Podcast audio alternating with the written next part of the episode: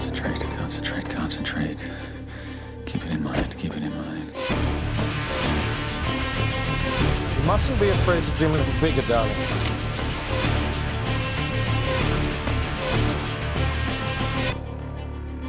There's a storm coming, Mr. Wayne. Now you need to tell me what your plan is to save the world. Not just us. The call went out. We aren't the only ones to answer, you know. You're not shooting the bullet, you're catching it. Because it's all part of the plan. Are you watching closely? Hello, I'm Ben Brantlinger, And I'm Robert Denfeld. We're your hosts for Must Go Faster. and this is the Chris Nolan Chronicles, Part 3.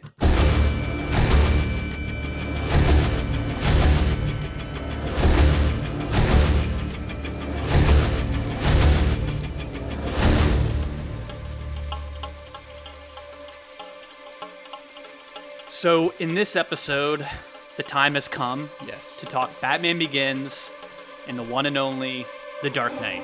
Yes. Finally. We are super excited to dive into the details of these movies and Oh, yeah. discuss the major impact that they've had, not only on the comic book genre, but I would say blockbusters at large. And Mm. No doubt. also in part three, we'll hit on some what ifs, some sliding doors moments in Nolan's career, Uh-huh. um, where we'll speculate also on a few franchises and genres we'd like to see him tackle Yeah. if you haven't done so, uh, be sure to check out parts one and two of the Chris Nolan Chronicles, where we covered his first four movies and much, much more. It'll bring you up to speed to this point in Nolan's career when he decides to take on the Batman franchise. Yeah. Where do we begin? So in January 2003, Warner Brothers hired Nolan to direct an untitled Batman film, and David Goyer signed on to help write the script. Nolan's intentions were to reinvent the Batman film franchise. Um, and to do that by telling the origin story of the character, which Yes. was something that had never really been done before On screen, yeah. on, on screen. And Nolan said that the humanity and realism would be the basis for this origin film, Uh-huh. and that quote, "The world of Batman is that of grounded reality. It will be a recognizable contemporary reality against which an extraordinary heroic figure arises." Yes. And you know, Nolan he felt the previous films were exercises in style rather than drama. You know, I think that's putting it diplomatically uh, when you consider some of those Batman films that preceded it. Uh-huh. But he said his main inspiration for Batman Begins was 1978 Superman. Yeah. Um, I saw the where same thing. Focus on de- depicting the character's growth. So Mhm. And just the the sheer magnitude of th- that film and Hmm. just the impression that it makes on children and the grandeur of it and the size and scale and, and all those things that that go into the sort of cinematic experience of it all. So, before getting into the movie itself, I think it's really important to give context around the Batman movie franchise and how it had been handled for many years leading up to Batman Begins. So, Uh-huh. this run starting in 1989 with the release of Tim Burton's Batman. Love it. You and I both love, you, Rob, you Yes. love. It's great. Oh, they don't make them like they used to! I'm a big fan as well, grew up on it. That was followed by Batman Returns. Which I also love. Selina. Don't you see? We're the same. We're the same. Split. Right down the center. and I, I'm a fan too. I, but I will say, like, I wouldn't call them, you know, completely true to the dark, complex character of Batman. Like, it's No. it's flashy and gothic, but there's Uh-huh. still a level of kind of silliness at play that I think you know even like Burton and people involved with those movies would admit. Yeah, and super stylized world building and you know costume design, set design, production design, everything. Yeah, it, it looks Well, like yeah, its yeah. own comic booky world. Um, it is you know taken from a certain uh, series of the comics, and yeah, so this this Nolan franchise wanted to you know not be sort of trapped in those same sorts of tropes and and the same look and design of everything and they wanted Yeah. to separate themselves a little bit from those films. So from Burton, you then had Joel Schumacher's 1995 Batman Forever, which is just god awful. Um, Don't forget the fr- Batman Batman uh, oh no, I'm sorry. That is Batman Forever. Uh, I don't. I don't hate Batman Forever. Actually, yeah, you know, I Um, feel like it's kind of gotten off easy because what Yeah. followed Batman Forever, which is like one of the, Batman and one of the Robin. worst that was movies that, ever I was made. confused. Yeah, Batman Forever has certain redeemable qualities. That's me putting it. That's as nice as I can get about it. But I like Jim Carrey and Tommy Lee Jones as as the the villains. They are entertaining. They did you spoil us? We're of two minds about what to eat first. I hope you made extra. Who the hell are you? Just a friend. But you can call me The Riddler. so the franchise then two years after batman forever reaches its its low point we can agree with Uh-huh. batman and robin you know wh- what is there left to say about batman and robin like the definition of of camp of campiness Right. the star george clooney once infamously stated that if you went up to him and said you'd seen batman and robin which Oh, he plays batman in he'd personally like give you your money back Yeah, he would pay for the whatever price is on the ticket stub. He would hand you that cash. I hope just- people took him up on that. Yeah, yeah, yeah. Too many people did, and then he's like, Yeah. "All right, come on." So Uma. just fire up the montage in Batman and Robin of every quote unquote cold pun that Arnold's Mr. Yeah. Freeze does. You've seen this clip on YouTube. We used to play it all the time in college. Right. Show some mercy. I'm afraid that my condition has left me cold to your pleas of mercy. All right, everyone, chill. It's a cold town. Cool party. you are not sending me to the cooler. Freeze well. What killed the dinosaurs? The Ice That clip just basically sums up where this franchise Uh-huh. was when we when we last left left off before Nolan took over. And that So- was the lowest grossing film in the Batman series of all time. And and just, you know, kind of left it lying in a ditch. unfortunate unfortunate place. Yeah. So as we move on to Batman Begins and Nolan's handling and impact that he had on this franchise, like it just cannot be overstated just how refreshing and different his approach was to making these films. And lastly, one last thing before we get into the movie specifically, I need Mhm. to preface by saying as a child, I was obsessed with Batman. Like there Oh. was no figure in pop culture that I was more into. Like I used to think I was Batman. Oh Like, man. I would say I don't like, think I knew I'm Batman. this. This is a great fun Yeah, I kept it a little under wraps in college, Rob. you know, Yeah. To- Why? Let me just put it this way. There are actual photos of me. Maybe we'll share these on the Must Go Faster account Uh-huh. when we release this episode. Please. Of me wearing a cape to the beach when I was like in Outer Banks, Oh. beautiful like sandy beach, and I'm just like in the cape, Okay. uh, hanging out. I know, need this family. image. I, I swear the, these exist. I, I I- will have to share. That's um, great. Even as I got older and you know stopped wearing capes of the beach. Uh, great. You know, let me let me let me just say the capes of the beach era was you know when I was like 18, 19 years. No, it was Yeah, yeah. it was when I was you know a young toddler. You Sure. know, three, four, five. Years Oh, it's fine. Um. Anyway, Don't explain yourself, Ben. Live live the cape life. Sure, yes. And I've always felt more connected to Batman than any other comic book character. You know, I've read and enjoyed a lot of the more renowned graphic novels as I got older. So like the backbone of my interest and like passion for these films starts with with childhood. So Okay. Well, I see. Having I- s- no, I, I- since you said that, I will give my sort of backstory or history with Batman. I, I'm, I think about the same, but I didn't have the same sort of cartoon love that you had as a young child. I assume yeah, from you didn't watching, wear capes of the beach. Yeah, from watching cartoons and just I, I knew of the character obviously, but then you know I as I got into my teenage years probably maybe I saw Batman for the first time the the 89 Burton film maybe when I was like 10 to 12 um you know grew up watching those probably 5 or 6 times each with my brother and whoever else um so I was very you know very much a fan of the character and the world and I was aware of it and like you I started I read some of the graphic novels in my later teenage years, uh, into college. I believe I read a few. But yeah, it, it's not something I. And this is actually where Christopher Nolan kind of came into the franchise. He was, you know, familiar and he was a fan as a child of the of the show, the series on on television, and also the Yeah, the the, animated series. the older films. Um, self-admittedly he was not an expert and that's why he wanted to bring on someone like David S. Goyer who was was that expert and could provide sort of the the rich history and you know since this was there was a lack of a pre-existing you know origin story on screen for this character so they really were like kind of exploring something new within the realm of Batman on screen. So it was a good good sort of mix of writers someone that looked at the character as somewhat of an outsider and a, and a general fan to a, a hardcore comic fan. Mm-hmm. And yes, they said, you know, Nolan and Goyer said the graphic novels The Long Halloween and Dark Victory were huge influence on the screenplay. Uh-huh. You know, those are two that I've read, and the similarities between them and Nolan's Batman trilogy are striking. Like the Mm. mood, the visual language, the themes.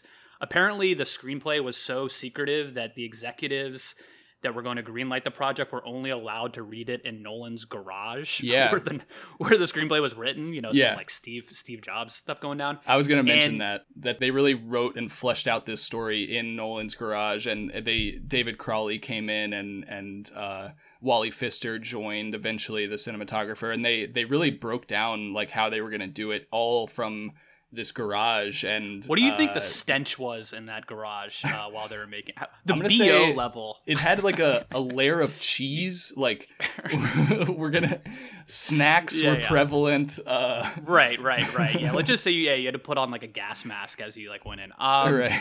So one of the things that I love about this Batman Begins script is like it's such a logical progression of the Batman character. Mm. Like it takes its time to show the full arc Mhm. of the character's origins. Like you really buy into it as a viewer. Mhm. Like well, as much as anyone could buy into a story where a man driven by his fear of bats decides to put on a costume to fight crime. Having said that, like it does just feel really grounded. So Yeah. Batman Begins released in June of 2005. Big hit critically at the box office. Shocker, Nolan, Uh-huh. big hit. The guy just you know shits big hits. Right. Um, the movie's marketing costs, 100 million, were at the time the most ever spent on one movie, Wow. and there was definitely a lot of hype and interest going into it. Mhm. Fans were wondering like, what is Nolan? You know, he made you know Memento and the Prestige, or I, actually, actually this was right before the Prestige, but Mhm. you know Insomnia, and you know had a lot of buzz around him, and now he's being handed the keys of like handed the keys of one of the most beloved characters in comic book history. Mhm. Um, and you know, when I first saw Batman Begins in theaters opening weekend, I remember I was in like the second row, Mm. off to the side. My neck was like cocked back, which is Not like ideal. kind of the worst Yeah. type of seat to be in a in a theater. And it was Uh. a time where, as I think we've said on the pod, like during high school, like I had not found my passion for film. I had not met Mm. you yet in college, Uh-huh. and I was just Uh-huh. pretty um, agnostic about just movies in general. So Sure. like I didn't really. I just remember being like, yeah, that was cool. It was kind of confusing and complex, but Uh-huh. it's funny to think that like three years later, The Dark Knight. By then, I had been like completely radicalized as a film lover, and, Mm. and I was just psyched out of my mind for that movie's release. Yeah, But- that's interesting to hear that. Yeah, I mean, it had a it had a somewhat you know uh, modest budget of 150 million, which sounds silly to say, but for a, a comic book franchise uh, film, it is pretty low. But then the the marketing budget, but it did make more than its money back. It made a a little tidy profit. It, it the worldwide gross turned out to be about 373 million uh, after all things said and done. So it turned a nice profit for Warner Brothers and kind of proved that uh, Nolan could do this, could make a big franchise film, and could make a big, you know, sort of Hollywood studio IP. feature. Yeah, and you know, it should be noted that we are again doing this somewhat out of order. The Prestige came out after Batman Begins, but because of we wanted to record Batman Begins and The Dark Knight together, so we did Yeah. we did the Prestige in the previous episode. But it is sort of noteworthy that this film came right after Insomnia, which is you know kind of a smallish film in in the catalog, maybe the smallest that Nolan has done. So yeah, it was it was a big sort of leap of faith for all parties. Your parents' death was not your fault. My parents deserve justice. I cannot let that pass. If you make yourself more than just a man, then you become something else entirely. Which is A legend, Mr. Wayne. One of Nolan's strengths as a director, which we've definitely touched on in the Chris Nolan Chronicles, is his ability for world building. And Yeah. I think with Batman Begins, like this is the first time in his career where he's operating in the heart of a, of a city, of course, Mhm. Gotham City. And this is the first Batman movie where Gotham City scenes were filmed on location and in actual cities. Uh-huh. So in in London, in Chicago, as opposed to on a set Yeah. or images via stock footage, how it'd be done in the past. Well, there were a lot of there were a lot of sets built for the for Batman Begins, um, Mhm. especially the stuff shot in in England apparently. But yeah, the, it was a much more practical world. Yeah, and just greatly adds to that sense of, of realism that Uh-huh. Nolan was going for when he was first offered the film. Yeah. And before shooting began, Nolan invited the entire movie crew to a private screening of 1982's Blade Runner. Mm. After the movie, he told the crew, "This is how we're going to make Batman." Mhm. And I just think that's like badass. Like I just love that little anecdote, and I think it's a really good illustration of one of the many reasons why I love Nolan. It's like Mm. taking influence from high art film as Mhm. you know something like Blade Runner, and then just applying that to a blockbuster for the masses. Right, and you can And really see that in the in the narrows elements of Batman Begins of Gotham City and his iteration of it, and you know the the trains and the stylized like the narrows portion of Gotham City is is a little uh you know comic booky looking, and that that When you say narrows, what do you mean exactly? Well, so that's the that's like the underworld, the overpopulated, like grimy Yeah. underworld of Slum. Gotham City. They call it the Narrows. Mhm. So yeah, you can see the influences of Blade Runner in in the Narrows portion of Gotham, and it is really cool, like you said, that he takes on the high art uh, inspirations and influences in these films. Yeah, those like the cityscapes, the gloomy fog, the architecture, even the futuristic elements like the monorail, which they make really effective use out of. That is all pulled from the world about it building of Blade Mhm. Runner, a film that I actually think is ultimately overrated, but Mm. from a world building point of view, like Yeah. it's a it's a masterpiece It's for hard sure. to match. Yeah. You think I'm a replicant, don't you? as you said, like in Nolan's Gotham, which looks like a warped version of New York City, which is Mhm. of course what, what the comics are based off of. Like it shows clear class disparities. Like there's Mhm. high-rise skyscrapers in the background. There's poor housing in, in the foreground. Mhm. And I also want to shout out here the Batcave and Oh, just yeah. how raw it is. Uh-huh. And it, it's again one of those things where Nolan, you know, it makes you think if there was an actual Batman in the real world, like this is probably how his Batcave would emerge and, and look like. Yeah. Contrary to previous Batman movies, um, there were no visual effects used in Batman Begins to show the Batcave. The entire thing was uh, instead built on a massive full scale set. Yeah, and that you know that goes with the grounded, practical in-shot effects that Nolan is so well known for uh, up to this point and continued on throughout his entire filmography. Um, he, if he can do it in camera, he's gonna do it, and you know, while maintaining uh somewhat.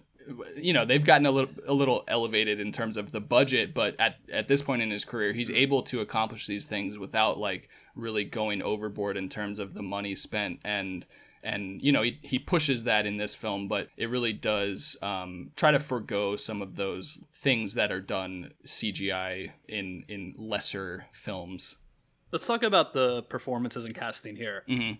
And I want to start with with Christian Bale, our boy. yeah So as I was rewatching Batman Begins for the CNC, the Chris Nolan Chronicles, uh, love it Becky, my fiance, said very early on, and I'm quoting here: uh, "Take number one, this trilogy would be nothing without Christian Bale. Yeah. Take number two, Christian Bale is very sexy." um, I want to say those takes are, are somehow related of hers, but um, you know, well he is. i can't disagree Yeah, he is magni- magnificent as Bruce Wayne, as Batman, and evidently Bale had a very active dislike of his uncomfortable Batman outfit. Mm. Um, it helped his performance as he was perpe- perpetually in a foul mood while wearing it. Sure. And the deep voice that he does when he's in costume, like Yeah. it doesn't always work. Like it has definitely been parodied beyond belief at It this has. point, but you got to have some kind of modulation. I like, think while that- he was wearing it. Yeah, I think that is a little bit overblown. Like I, I maybe in earlier uh, screenings of the film, like I, I thought the same thing, but in this in this viewing, I'm like, you know, he he made a choice on the voice when he's in the in the costume in the suit, and it is what it is. But I, I kind of like it. It's it's very guttural and like intense, and it it goes with the Dark Knight theme of the entire trilogy. It's that this is the you know the the darker side of Gotham and this character and and all of the psychological things going on within Bruce Wayne's head. What the hell are you? I'm Batman.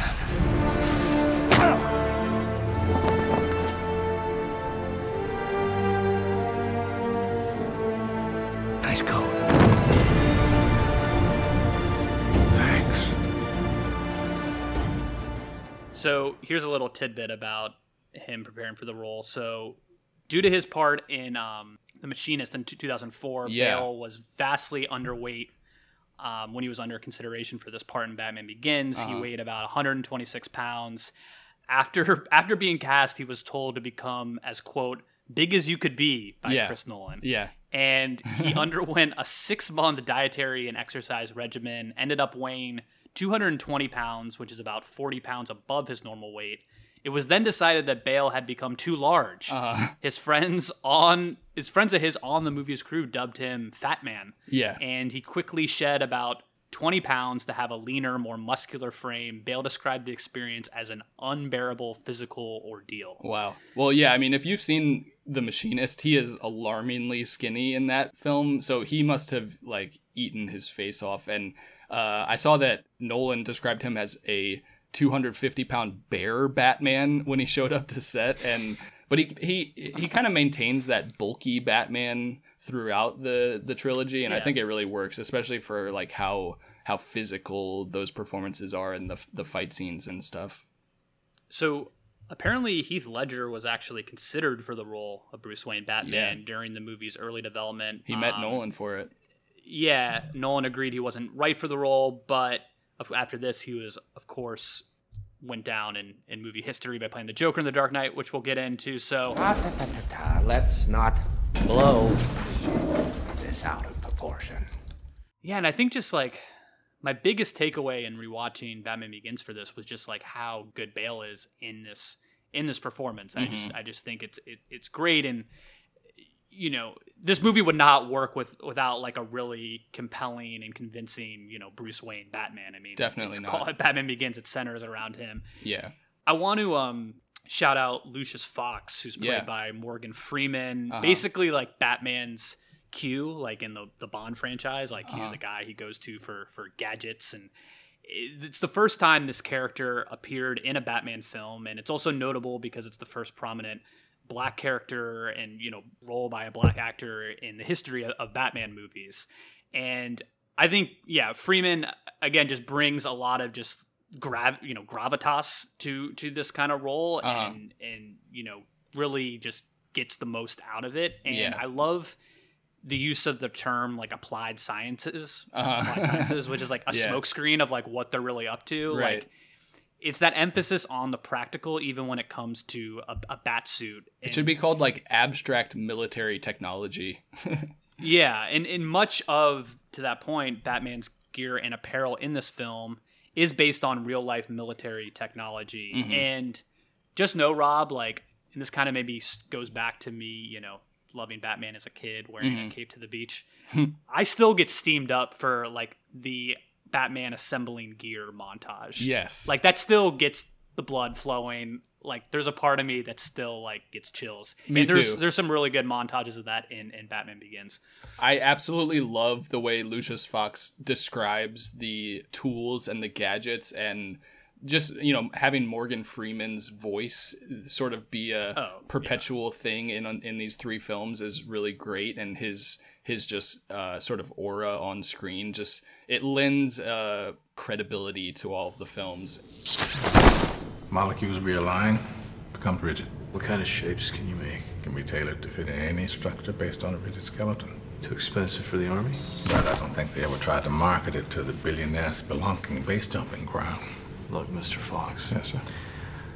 If you're uncomfortable. Mr. Wayne, if you don't want to tell me exactly what you're doing when I'm asked, I don't have to lie. But don't think of me as an idiot.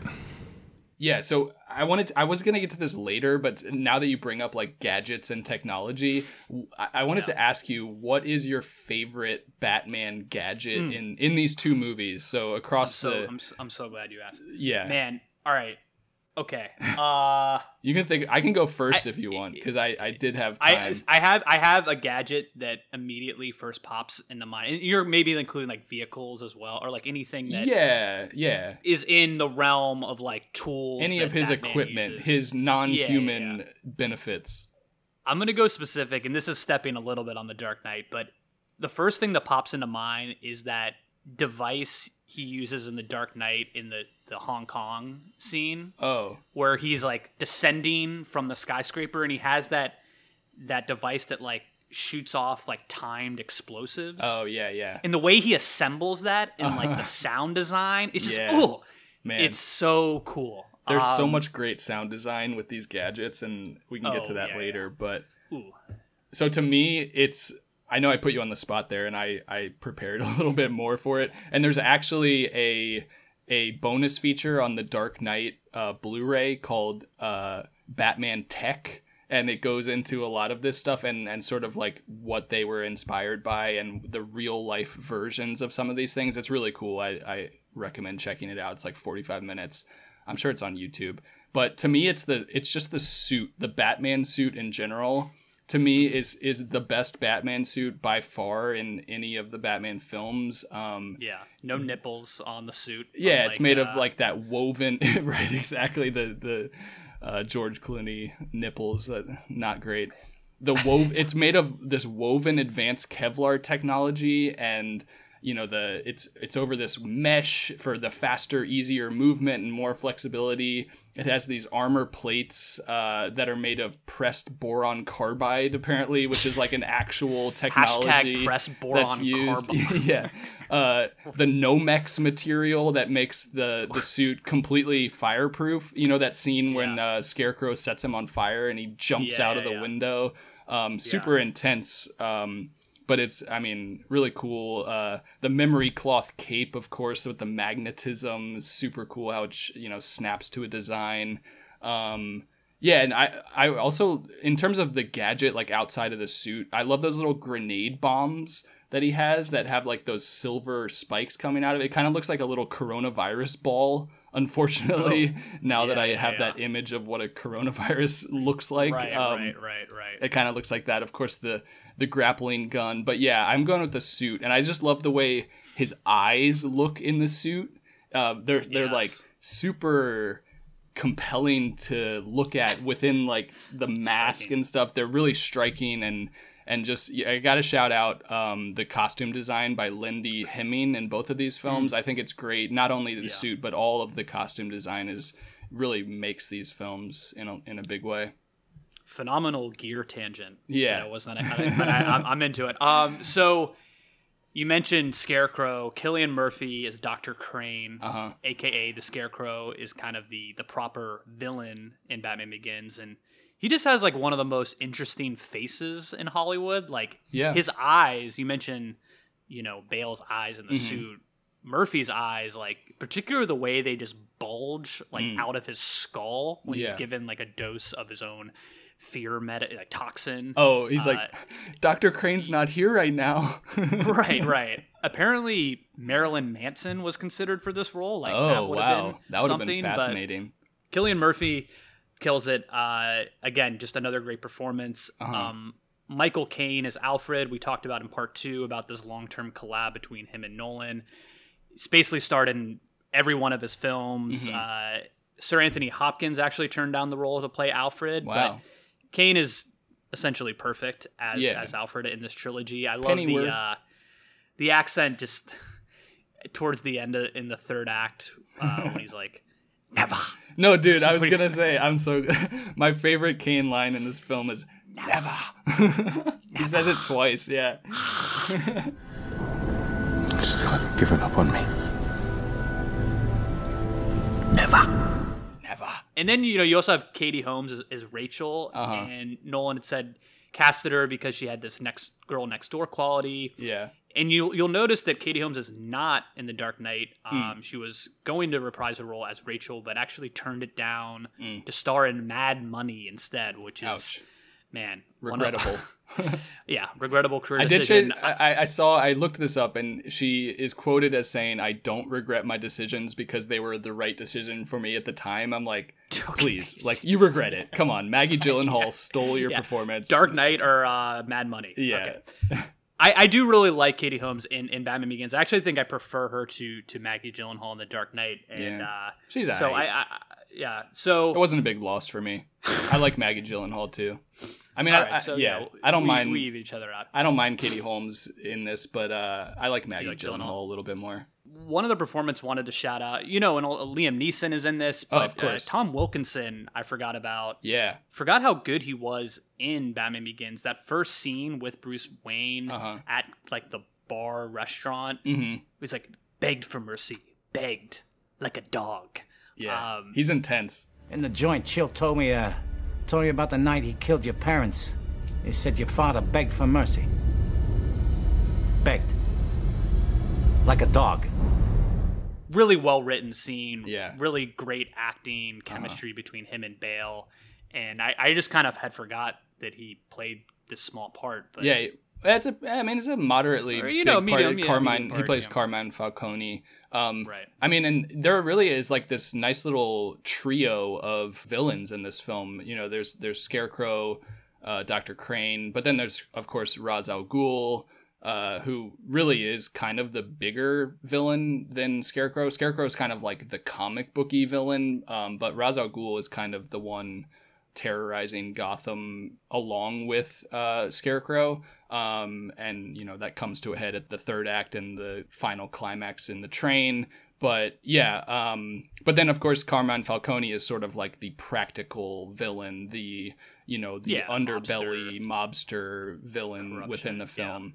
So regarding the this dark tone that Nolan took with Batman Begins, like Yeah. one of the scenes that I really love and I think really exemplifies that tone is the scene at the, at the docks Mm. earlier on. I think like towards like the end of the first act. Uh-huh. It's just it's shot and staged just like a monster picking off like easy prey in a horror film, but the Mm. monster is our quote unquote hero, Mhm. Batman. Like this is Batman. This is not George Clooney in a nipple suit and Arnold. Let's kick some ice, Schwarzenegger. Mhm. Like this is what I'm talking about. Or like the scene where it's pouring down rain. Batman pulls up Mark Boone Jr.'s character Uh-huh. with like the grappling Yeah. hook gun, hangs him upside down Great during the scene. questioning. Like Yeah. the intimidation on display and the way it's executed. It's just it's it's like a monster film, and it's just like that is Yeah. so dope. That is so so radically different than anything that this comic book genre had seen into this point. Yeah, There was it- never scenes like that. Yeah.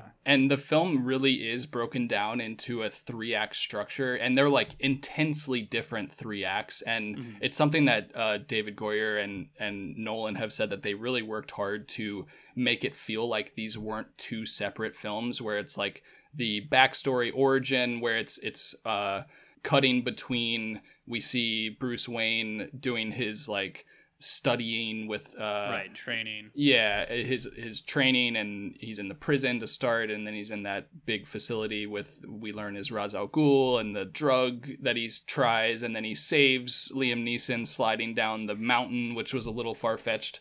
He definitely would have ruptured his pectoral muscle when he Liam Neeson is hanging off that mountain. I'm like, come on, that guy, that guy would have fallen. That's a rip pectoral. yeah.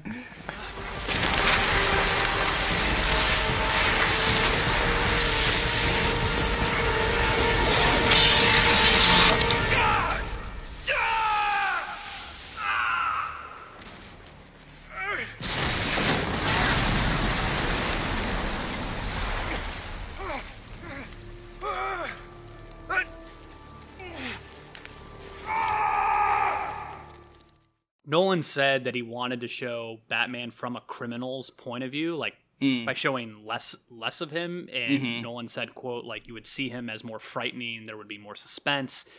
When Bruce Wayne is explaining, uh, it's during the scene when he's on the private plane with Alfred, and he's like Mm. trying to just kind of like explain the concept of Batman, and he's like, "It must Right. be something elemental, terrifying." Like it's great line reading, really I cool love that. line. Yeah. Of course, the the use of the fear factor toxin is very effective and quite frightening at times. Like when Uh-huh.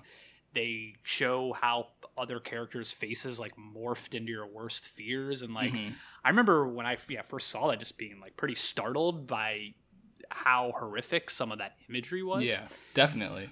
So I want to I want to hit on the score, and then I just have a couple other you know random notes and thoughts about Batman Begins before handing Okay. out our awards.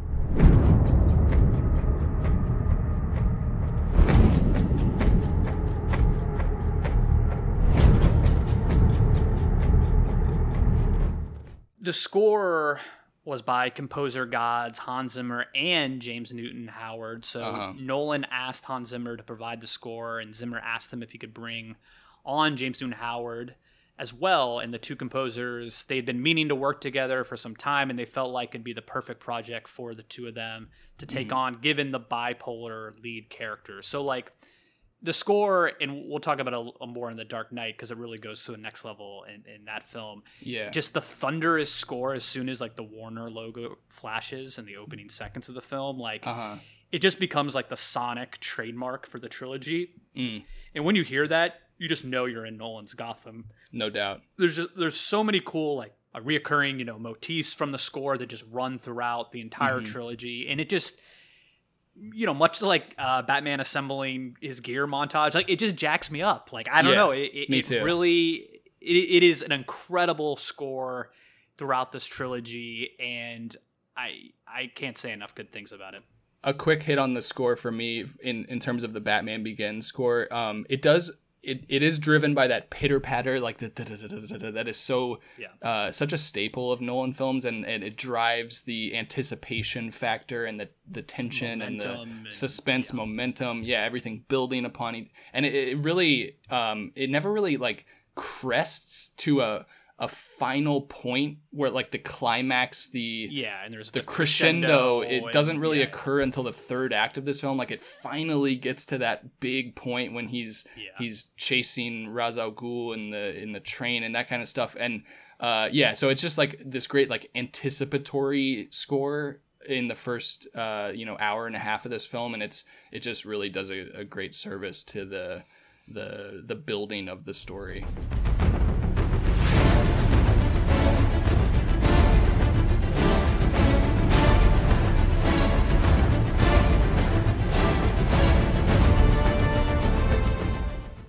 So Batman Begins also introduces another new Nolan trademark, and that is the practice of showing all of his movies credits uh, at the end of the movie, including the title. Mm, so mhm. that that's like very fist pump moment where Yeah. it just flashes. Batman Begins, The Dark Knight, Dark Knight Rises at the very Right. end. You know, Nolan decided there'd be no second unit for this film, so for the entire shooting production schedule, which is 129 days, he oversaw every shot of the movie personally. I think that Yep. just really helps crystallize your vision. You're Right, able to the just consistency, see it yeah. 100% all the way through. He did the same for Mhm. The Dark Knight. Yep. And with one, Wally um, Pfister shooting both and nominated for best cinematography Oscar for both films.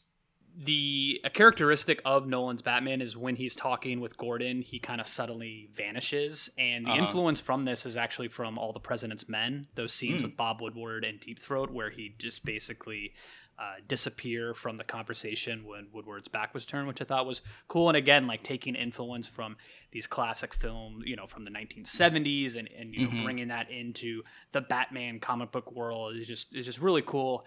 And I also think just like the final action sequence on the monorail like is just a master class in in editing like this is the Yeah. biggest canvas nolan had shot on to to date Mhm. you know at this point in his career and i feel like it, it marks the first time in his career where he's shooting you know large scale action sequences and set pieces like before this you know the films were more centered you know, on uh, you know suspense and interiors and just a few characters. Like this is some like Mission Impossible, you Yeah. know, stuff going down. And Epic action. I love you know the final scene um, with Gordon on the rooftop. He hands the Joker card like, and you'll never have to, and he leaps off. Like it's just a Mhm. great you know coda to the entire film, and you know Batman Begins and inspired the reboot of the James Bond film franchise, and Mm. basically they wanted to reinvent the James Bond character by making him darker and more realistic with Casino Royale, which came Mhm. out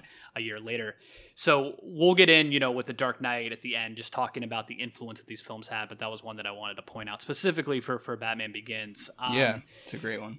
Rob, do you want to hand out some rewards before? Yeah, let's do some awards and then we'll get into the Dark Knight a little bit more. So, um, why don't you start with your uh, best moment of Batman Begins? So my best moment is, and maybe it's yours. I don't know, but we actually haven't really talked too much about this. The, Yeah. the Tumbler chase scene, It's- which is essentially Me too. a tank flying over the rooftops Yeah. of Gotham. It's on highways. Eh, You know how Nolan envisioned envisioned the Tumbler as something that could just actually exist. Like again, Yeah. trademark time and time again. The sound design in Yes. that, the the way it just like rumbles, uh huh, is freaking just awesome.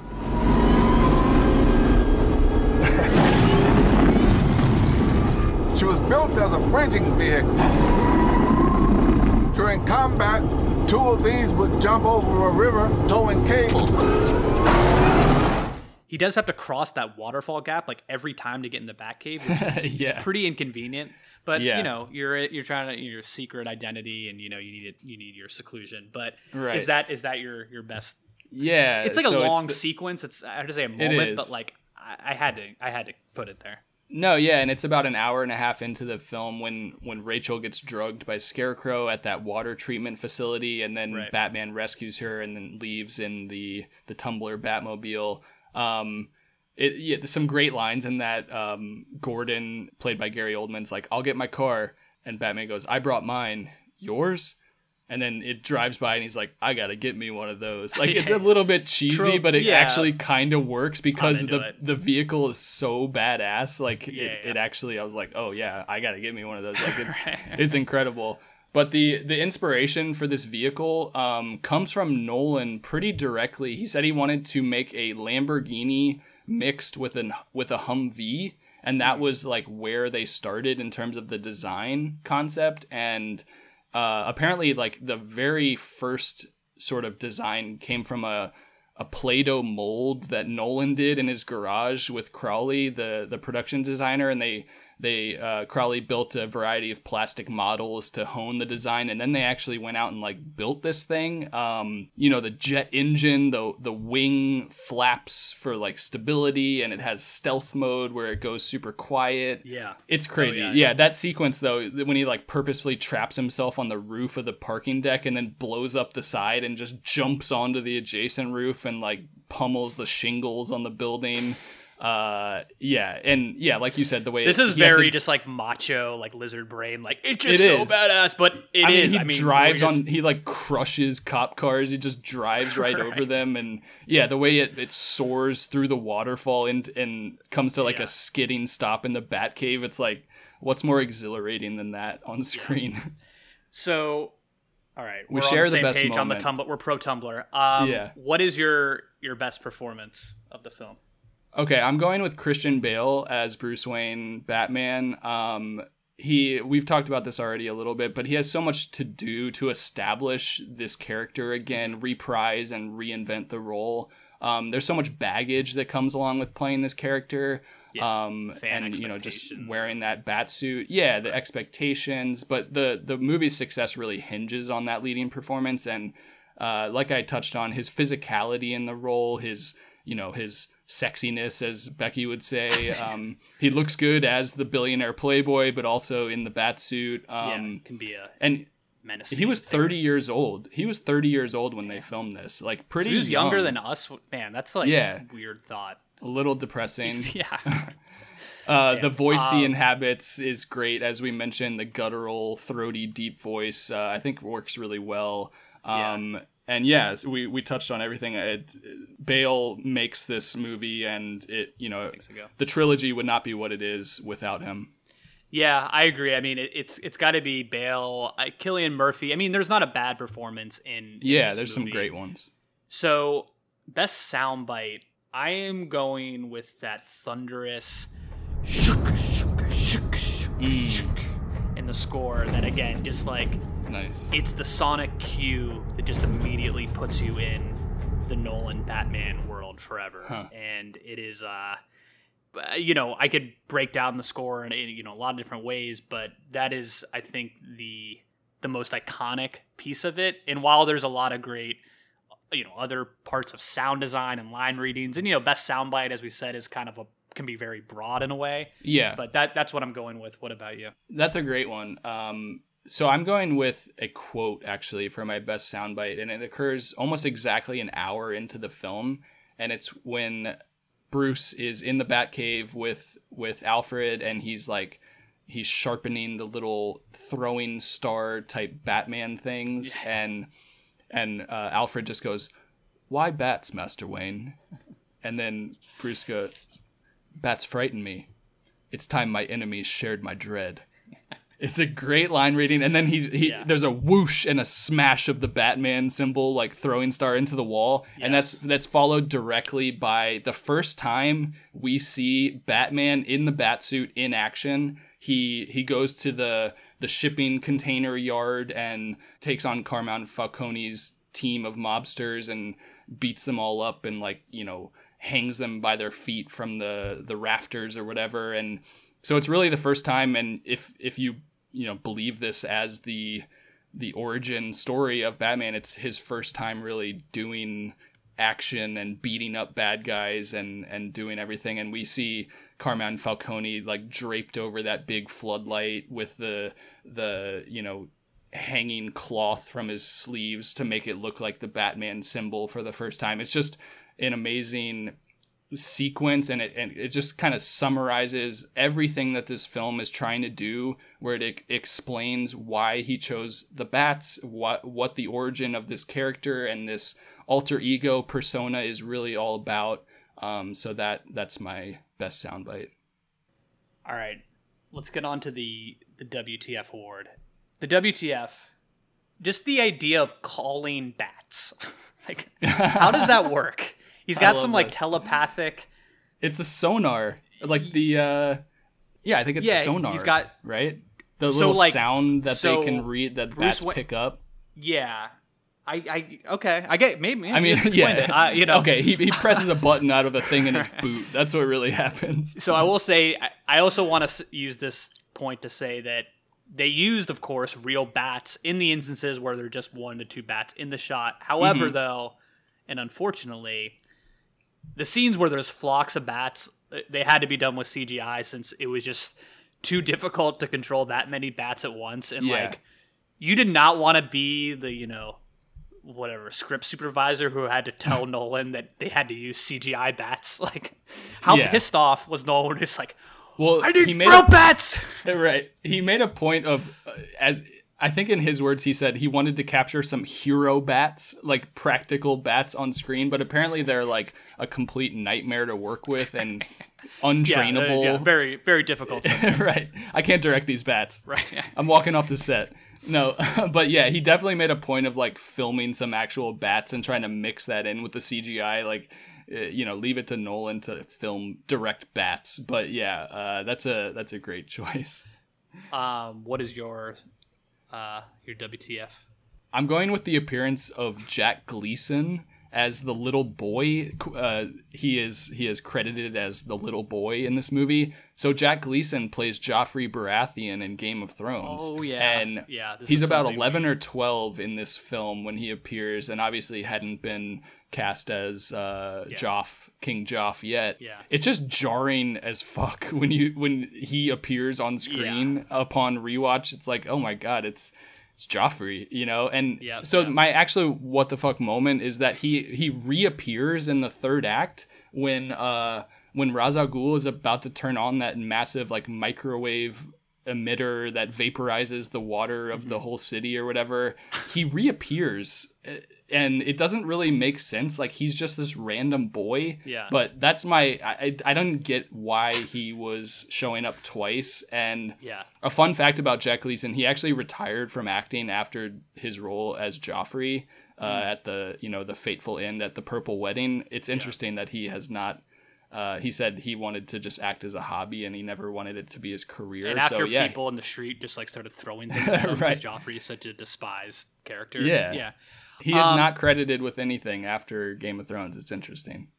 So most lasting image Yeah. for me, I'm going with Batman perched on the Gotham skyscrapers, looking down Mm. on the dregs of, of Gotham, Yeah. on the citizens, brooding alone. By the way, who, like, who is that for? Like, that's for him. Like, like who's the audience within that world? Like, no one's like, oh, there's Bat. Like, he's He just, just something he just there. is compelled to do. It's a like, metaphor, Ben. Sets his equal equilibrium. I, I I don't know. He's looking out over the city which he dwells. Yeah, I mean it's it's an incredible image though, so that's that's what I'm going with. And again, It's a great shot. great iconography with you know that Nolan is introducing into the into you know the Batman canon. Yeah, that's a great choice. Um, so for my lasting image, again, this is the image that just pops up in your head when you think about this movie.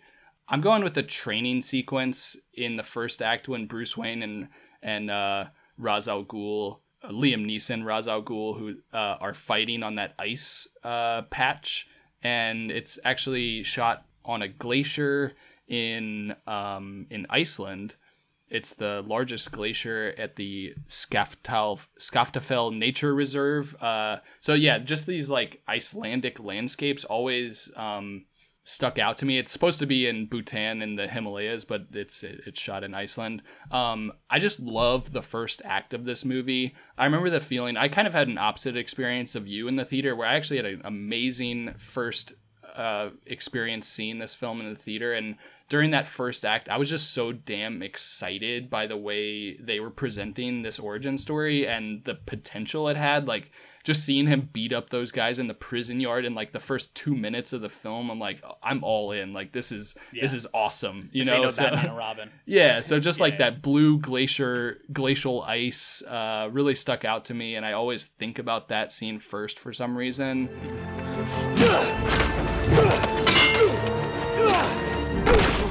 Anger does not change the fact that your father failed to act. The man had a gun. Did that stop you? I've had training. The training is nothing. The will is everything.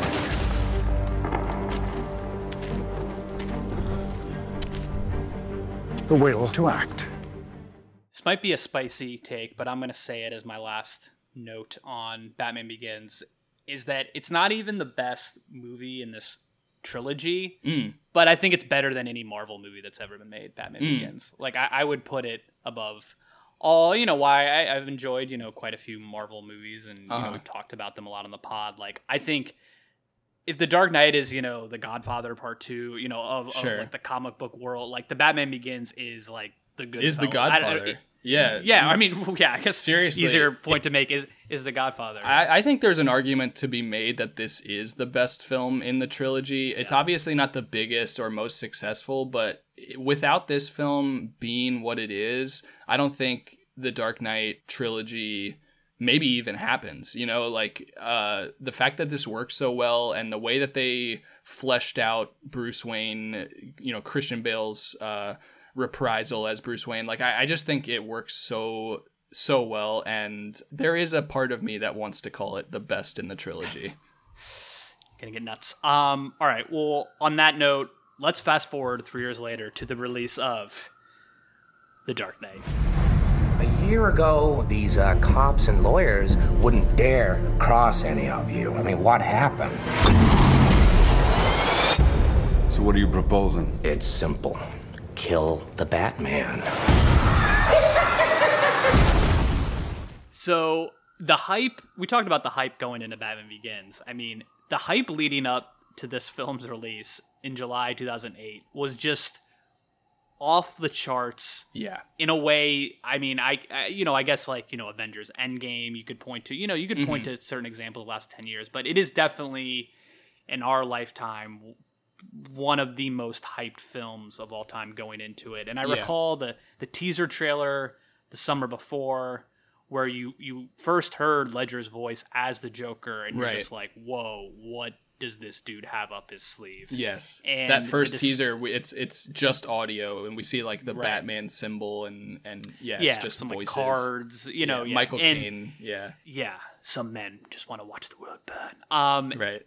Dece- the December before, December 2007, I went to go see I Am Legend solely because Mm. the first official trailer, it was the first Dark Knight trailer with actual footage attached to it. I This was a time, you know, it seems radical now, but this was before, you know, trailers, you know, now drop something. online. Yeah. Everyone with an internet connection can instantly see them. Right. Seems crazy, but it wasn't that long ago where there was this exclusive window where you could only see a new trailer by going to see the movie that that trailer was attached to. So that's Mhm. exactly what I did for I Am Legend. Mhm. And that first trailer, in my opinion, is one of the greatest trailers and pieces of movie marketing in the history of cinema. I agree. We'll dive deep in, in part four into the way Nolan markets his movies, but I want Yeah. to shout out that specific trailer because it is just absolute dynamite, uh, just a masterpiece of of of, of content. Evening, Commissioner. Why so serious?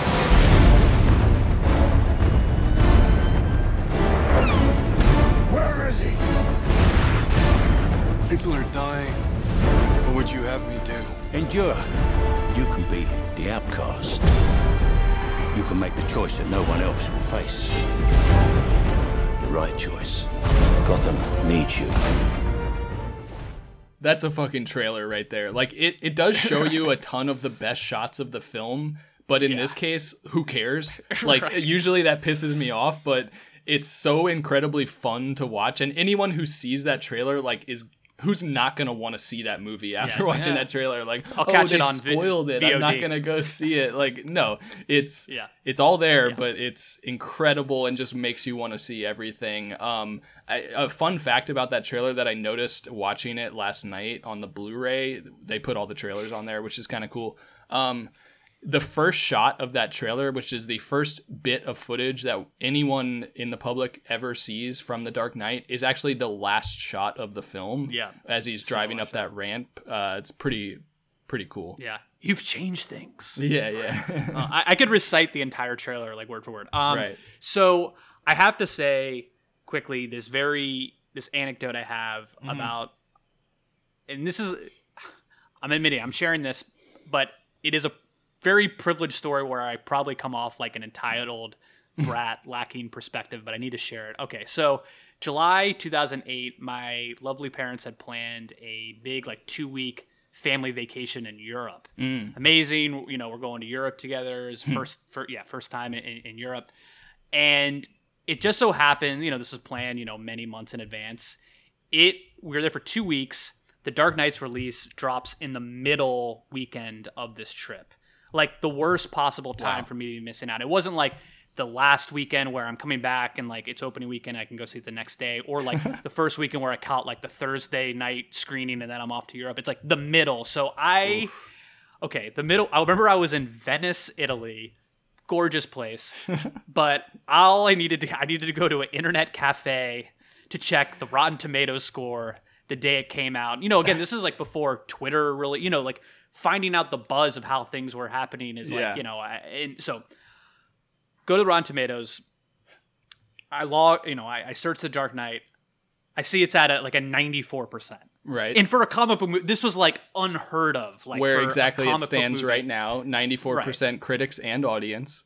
94%. I lo- then I go like I log into Facebook, which was, you know, still cool at the time. I Uh-huh. see all these posts, greatest film of all time, Heath Right. Ledger is the Joker. Oh my god. And just like my heart, it is to this day the most FOMO I've ever I think I've ever felt with anything in pop culture That's ever great. because it was this rare thing where like I couldn't you know, I could have I think technically gone to see it at the local Italian cinema, but it would have been like in Italian and subtitles and like that would have been a weird first experience, but I like the u- movie universe was dangling this in front of me where like I remember being in in Rome a few days later and one of those large like tourist bus going past me and it's like a blow up poster of like the dark the Joker and the Dark Knight like staring at me. And it just I don't know. I just like dropped to my knees now. Um I think I speak for our entire listening audience, Ben, when I say I'm very sorry that you had to slum it up in Venice and Rome during Right, during that Ju- Hey, uh, July 2008. I did say at the beginning that I, I'm a little ashamed of this, but I had to for the pod share shared my honest truth when That's- I was, uh, you know, a snot nosed like sophomore in college. Or Yeah. yeah. this was I think right or the in between our sophomore and junior years of college. But that sounds right. Yeah. Anyway, it, it lives on right now as the number four all-time film on IMDb's top-rated movies list by user ratings. So, Yeah. uh, only above it are The Shawshank Redemption and The Godfather and The Godfather Part Two, and then it's The Dark the Knight. IMDb community loves the loves this film. Um, yeah, and I think just last time I'm to mention this, but it is noteworthy that in between Batman Begins and The Dark Knight, there was The Prestige.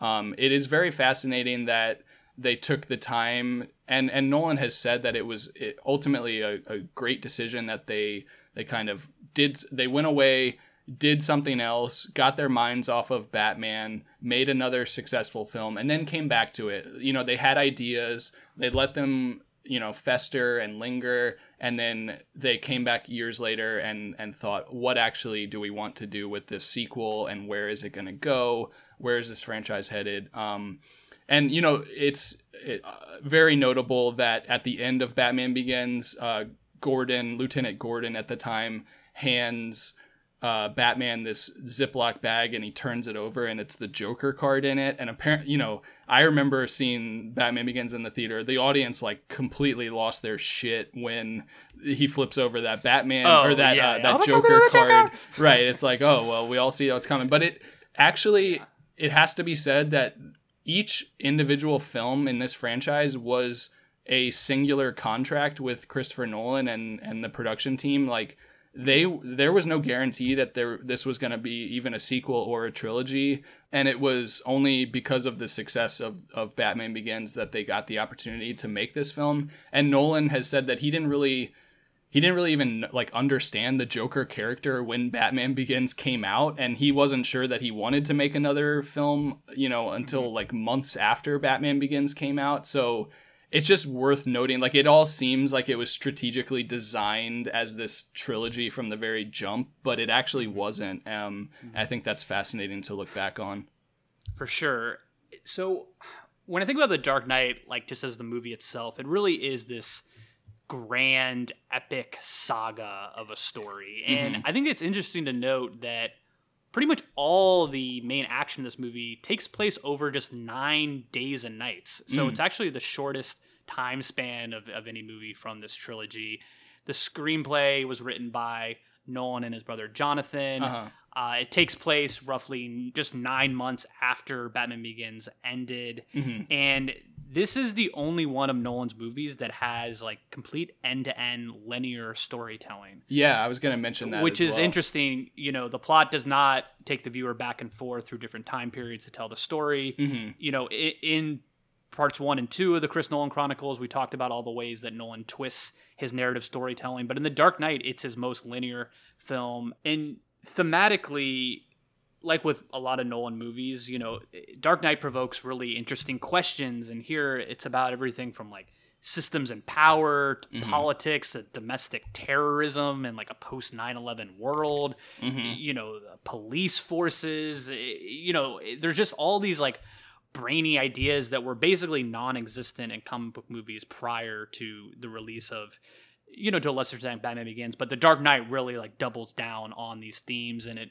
emphasizes like the burden of being batman and this is this is explored deeper in the dark knight rises which we'll, Mhm. we'll talk about in part four but you know i will say despite its tone there are many moments that remind you i think on purpose that you are watching a movie based off a comic book like Right. i think of you know the, the courtroom scene with harvey dent in the first act Mhm. where he like disassembles the gun it's like so performative Mm. and just like so much of like a comic book I love the that way even he does despite that though. how yeah how serious and adult The Dark Knight is. There are a lot of moments where you know Nolan kind of does have it both ways, in a sense. Yeah. But okay, let's um, uh, let's just talk about the Joker. Yeah. let's just get into it. Um, It's all part of the plan. Hit me! Let's put a smile on that face.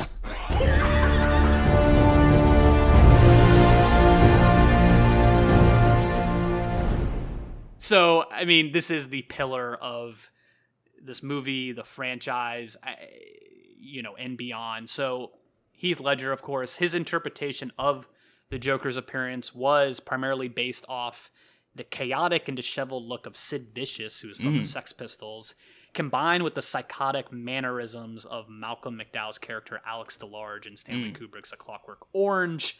Though that's just a very provocative idea to Yeah. combine, you know, pull those influences. And, you know, Nolan and his co writers made the decision very early on not to explore the Joker's origins at all. This was Mhm. so the character could be presented as, quote, an absolute, which I think Mm. is a great decision. That could have just become distracted and Mhm. dragged and like I just I just love that they they cut out you know any kind of origin story even though the Joker in a few scenes kind of does this unreliable narrator telling of like how he got these scars and a little Mhm. bit of his backstory it's it's really he's just kind of this like freight train that just like doesn't stop from the from the jump from that opening bank heist scene which is just incredible and it's obviously an amazing amazing performance like Mhm. acting does just not there are performances as good you know in film history as good as ledger as the joker i don't know Sure. if there's been a performance better that Yeah. is better than than it's hard to compare. ever Right. it, it just it doesn't get any better than this and Yeah.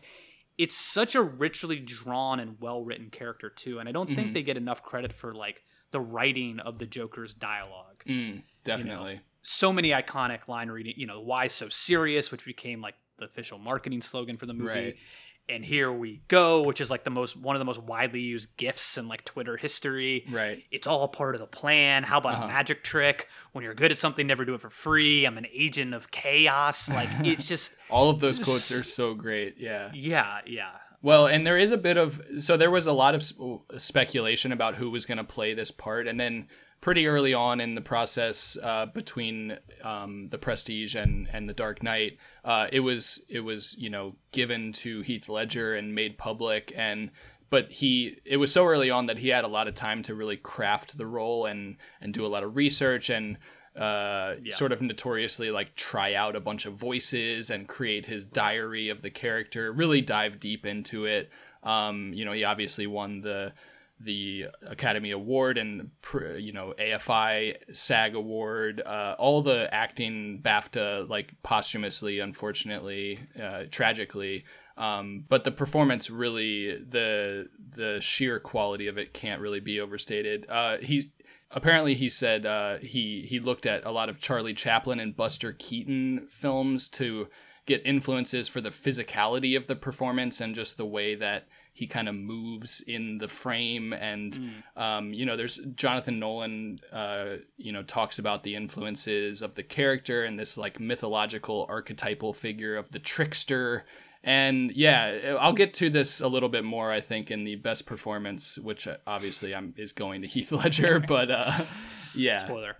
Yeah you know another aspect of his performance that i just love is like those facial ticks like Mm. the licking of his lips the Right. twitching the snarling it just all adds up to this this portrait of a maniac Mhm. you know as Maroni says to batman like you've got no rules or you've got rules the joker he's got no rules Uh-huh. and that is that is just so telling of like what the Joker, his just point of view on the entire world is you know, Definitely. agent of, of chaos, and Yeah. you know, in, in the third act, you know, he's like instigating citizen on citizen violence. Like Mhm. chaos is the message, which is like just such a radical, like powerful, just like right plot point, uh, you know, Yeah. and Yeah, well the the idea of anarchy being the central motivation of the character makes him so menacing and scary and like he just wants to cause harm for his own entertainment. Like that's his yeah, central I'm a dog chasing cars. I Yeah, wanna know if I like- just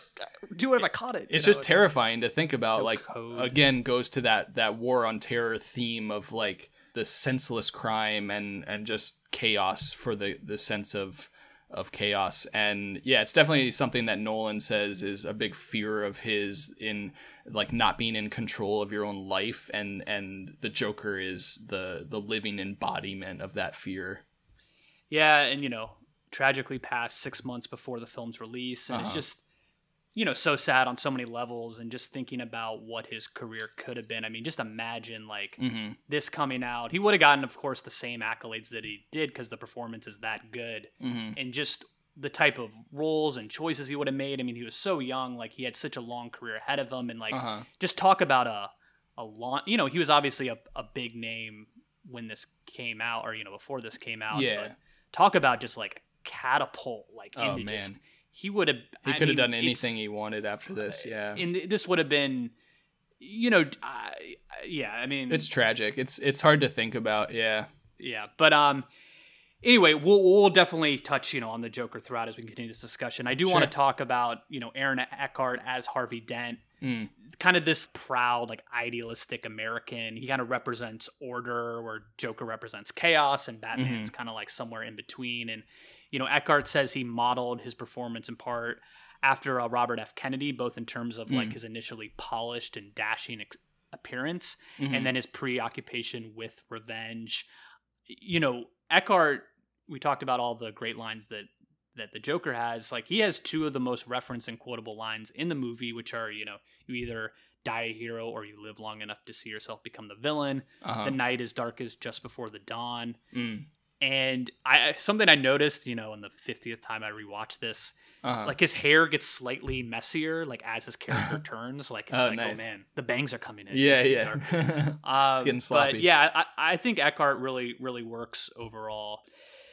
Yeah, I mean, and then you know, Michael Caine. I, I want to say so good he's took me better in this one yeah 23 watches to comprehend the story he tries to tell Bruce Wayne during the Rubies. Oh. A bandit come to a yeah, like the accent is coming on thick. thick The Lamborghini done.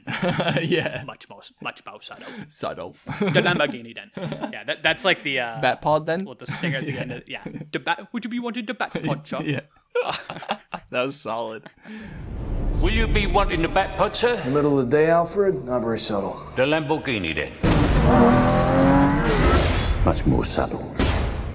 Yeah, damn. I, yeah, I blacked out. What happened? Uh. um, all right. So, The Dark Knight. I, here's the thing about The Dark Knight that I just kind of go back to. You know, uh, beyond of course the obvious of, the Ledger performance and, and you know the the grand epic scale of the Uh-huh. film and everything is like. It, it's just like the scene, the collection of scenes. Like Yeah. there are moments in this movie and story beats that, that don't totally work. But the Mhm. bottom line is there are just so many damn good scenes that it just it doesn't matter. Like the high Right. the highs in the Dark Knight are just the highest of highs they're the highest in the genre. that cinema can sort of yeah, the yeah, feeling like you blockbuster get- yeah, filmmaking right. can can can do. Right. It, it, it, it, it achieves ultimate achievement. Right. Whatever. so I, let's just talk about some of these scenes. Like yeah the descent in Hong Kong, like the H the HDness of it. Mm. Like how did this scene look look Rob on, on Blu-ray? I mean on your setup like it's great just- yeah Yeah. the the colors are crisp uh yeah yeah, the deep blue. Like Right. when he, you know, we mentioned earlier, I, you know, the device for the timed explosives and assembles it and like leaps off the building. Mm. The camera like gliding with him, uh-huh and you you have the money shot with the cape. Like I remember seeing this in IMAX.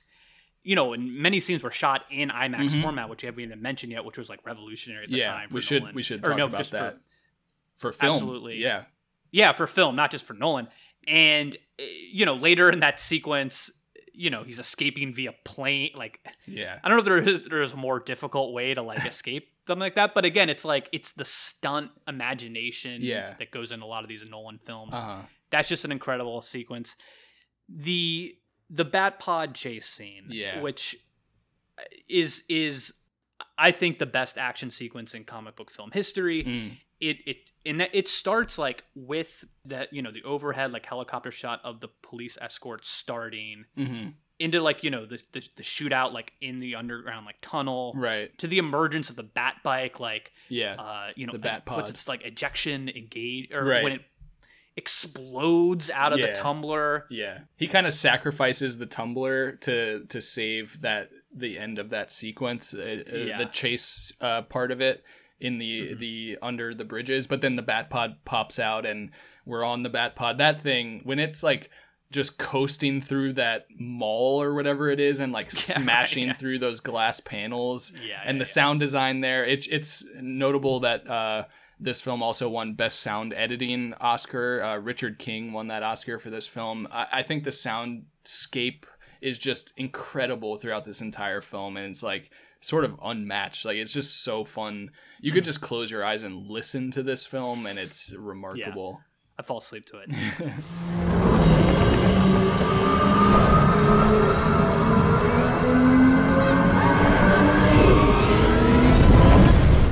and then you know that that sequence ends with the the you know truck, the semi right truck uh, flipping, Flipping, yeah. upside down. I, I think that's I would probably say the best directed sequence of Nolan's career as well. And Wow. the the interrogation scene that shortly follows, Uh-huh. like that's that is just I think probably Ledger's best, you know, in a series of just like Mm. stellar scenes of him. I think that is probably his best acting and like the Yeah. writing for that character. I would go with either the interrogation scene or when he's at the very end hanging upside down. Uh, Oh, yeah. But but the shot is shown upright, so his hair is like above him. That's such a cool shot. Love that. Yeah, I mean, just that interrogation scene, like understanding each character's ethos of, of Batman and the Joker, and just the duality between the two, how they each view the world. It's just it's so good. No. No, you. You complete me. You're garbage. You kills for money. Don't talk like one of them. You're not. Even if you'd like to be. To them, you're just a freak. Like me. They need you right now. But When they don't, they'll cast you out. The sequencing of when you know Rachel, spoiler alert, perishes, Mhm. and you know it's it's it's showing uh, Harvey Dent catching half of his face on fire. Spoiler Right. alert, he becomes you know Two Face. Right. but cut to like Batman standing over the wreckage um, with Alfred reading Rachel's note and Harvey Dent waking up in the hospital bed screaming, but there's like all it's Mm. mute, but there's like this high pitched, just like uh, nails on the chalkboard type Huh. scream that just like cuts out. It's just this power. It's just powerful filmmaking, right? It's amazing. and it's just another example of the high craftsmanship uh, of filmmaking, you know, compared to just other blockbusters and the comic book genre that just like Uh-huh. had never really been handled with this this level of care, and Mhm. that's just like one of the many sequences And just like, professionalism. wow, this is Yeah, this yeah. is next level. Uh-huh. Um, the the hospital scene. I mean, Joker Yeah. in his most menacing form, like Mm. His teeth. You ever look at his t- how does teeth look in Blu-ray in this Yeah. scene? Like the yellow teeth. Alarming. Um, I, I don't know if you've seen like the meme of like Two Face not knowing it's the Joker until he the Joker takes Oh, off his mask. that's definitely a flaw. That is a Yeah, flaw. That's yeah, yeah. yeah. But the blend of like Ledger's magnetic performance Uh-huh. and like the deep growl of his voice with the writing of the dialogue, you know, Right. the thing about chaos, like it's fair. Mm. It's like convincing. I, in a way, you're yeah. like, yeah, you know, you got a point. point, and Right. it just completes the full corruption of Harvey Dent into Two Face. Like you buy into that development. Yeah. Introduce a little anarchy. Upset the established order, and everything becomes chaos. I'm an agent of chaos. Oh, and you know the thing about chaos? It's beer. The last scene I want to point out when he which I walks think- out sorry when he walks out of the hospital in that in that nurse's outfit and in that crazy sort of strut that walk that he does Yeah, and then right, gotham out, general blows up behind him that is Mm. apparently they had they only had like one shot at that one attempt to blow up that massive structure believe it or not uh, that shot is incredible I think the movie's most underrated scene is that first film threat by the Joker, which I think is the most disturbing scene in comic book movie history. It Mm. starts with the hanging of the imposter Batman who gets like pressed up against the mayor's Oh, yeah. glass office. Yeah. Cut to this found footage scene of the Joker tormenting this poor, you know, schlub. Mm. The look on the Joker's face, like to the camera, it's angled up, this psychotic smile. It's Mhm. pure like terrorism. The look at me, Yeah, like, yeah. gravel, like the So way scary. the Joker like playfully like slaps and then shushes him, and then it ends with Uh-huh. like a laugh, scream, and then just like an abrupt cut. Like it's just so Yeah. so effective, and I feel like that scene's not talked about enough. And when I Mm. first saw the movie in theaters, that was the moment where things just like elevated from that point forward. Mhm. The level of realism and just the gravity of it all. Mm-hmm. Are you the real Batman? No. No. No. No. then why do you dress up like him? He's a symbol. that We don't have to be afraid of scum like you. Yeah. You do, Brian. You really do. Huh? Yeah. Oh, shush, shush, shush, shush. there's so many other scenes you don't even mention like the, the bank heist scene or the you know how about a magic trick or Mhm. you know the the first Yeah, the pencil scene of, of like it just oh yeah, and God. the, the it- clown doctor switcheroo scene toward the end when Joker and Batman fight at the end. I was gonna say Joker is a scary ass fist fighter. In Oh, that yeah, first yeah, yeah. minute against Batman, I'm like, is Joker about to win in this fist fight with like no Yeah. armor? well he fights dirty Yeah. and he's like coming down at him like a ravaged like animal Yeah, like you know and, and just yeah. yeah no it, it, this is very very true Uh, So, all right. I know we just rattled off a bunch of scenes that we love, and Sure. there's even more that I love about The Dark Knight. And it's a movie I've seen literally over 30 times. That Yeah. I, I made a list of some of just the small details and moments that I adore mhm. about The Dark Knight that still stand out to me 12 years later. Let's just call this 10 little things that I love about The Dark Knight Okay. in no particular order I'm ready for it. during the bank heist how Joker like shoots his accomplice with his back turned. Like he can't even be bothered. he Oh, just like yeah, you yeah. know, just it's just, it's just okay. Uh number 2, uh Batman crashing down on the van in his like introduction scene. Mm. Just how like perfect and iconic that Mhm. shot is. 3, Bruce Wayne's cockiness of during that first act dinner scene with Rachel and Harvey Dent where he's like I own the place. Mm. You know, he's like, you know, just like I love that again, like you know, the Playboy Mansion esseness of Yeah. of Bruce Wayne. Four, uh, the last look of Joker as he exits during the, the pencil scene where he's meeting Mm. with the mob, like the way he like backpedals Mm. and he's like still staring out towards the camera, Hmm. towards the mob. He like kicks the back door and like darts up the staircase. It's just an unsettling image. Yeah. He's like tracking the mob as he exits out. He doesn't like leave their sight and he just like darts up these staircases. Uh the dinner party scene, the way Joker chews like food and like carelessly picks up like champagne with like half of it falling out. Like, that's how I pick up champagne at dinner parties. People yeah, yeah. They- they yeah. He pours it out and then takes the sip. It's it's Right. so weird. Yeah. um during the Batpod fight sequence, the fire truck on fire, like Oh, the yeah. visual and ironic symbolism behind it. It's Uh-huh. like an object that's being destroyed by the very thing it sets out to destroy itself. I feel like that's like a 10,000 word like think piece waiting to Yeah. happen. So bloggers go nuts.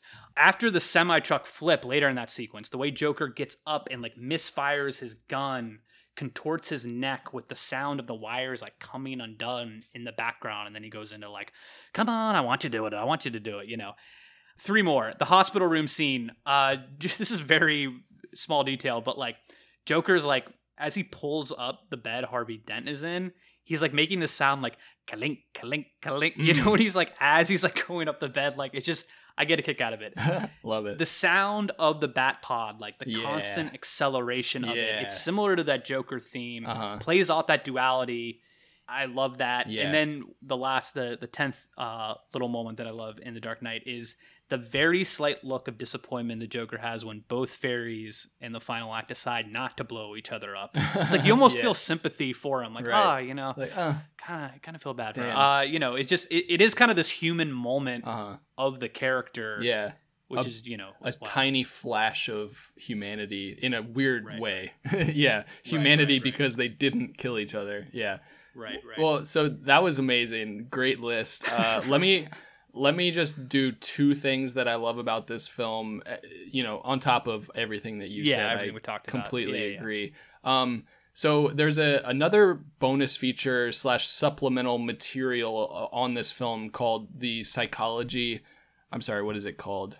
Batman Unmasked: The Psychology of the Dark Knight. So I just wanted to recommend that little supplemental thing, but it really it goes into this the dichotomy or um, the dual dual nature of these characters um especially Bruce Wayne and Batman the split personality and life that he has the the sort of Carl Jungian conscious versus unconscious self the shadow side um, it just touches into a lot of like the psychology behind the the writing of these films. And you know the exposure therapy uh, that we the scene in in Batman Begins when he goes into uh, the the Batcave and purposefully exposes himself to bats and you know conquers his fear, faces it, and you know realizes that he's okay and moves past it. All of that stuff uh, psychologically uh, is just really interesting in terms of the storytelling. And then in terms of uh, the Dark Knight, I just love the the high frequency generator receiver being this like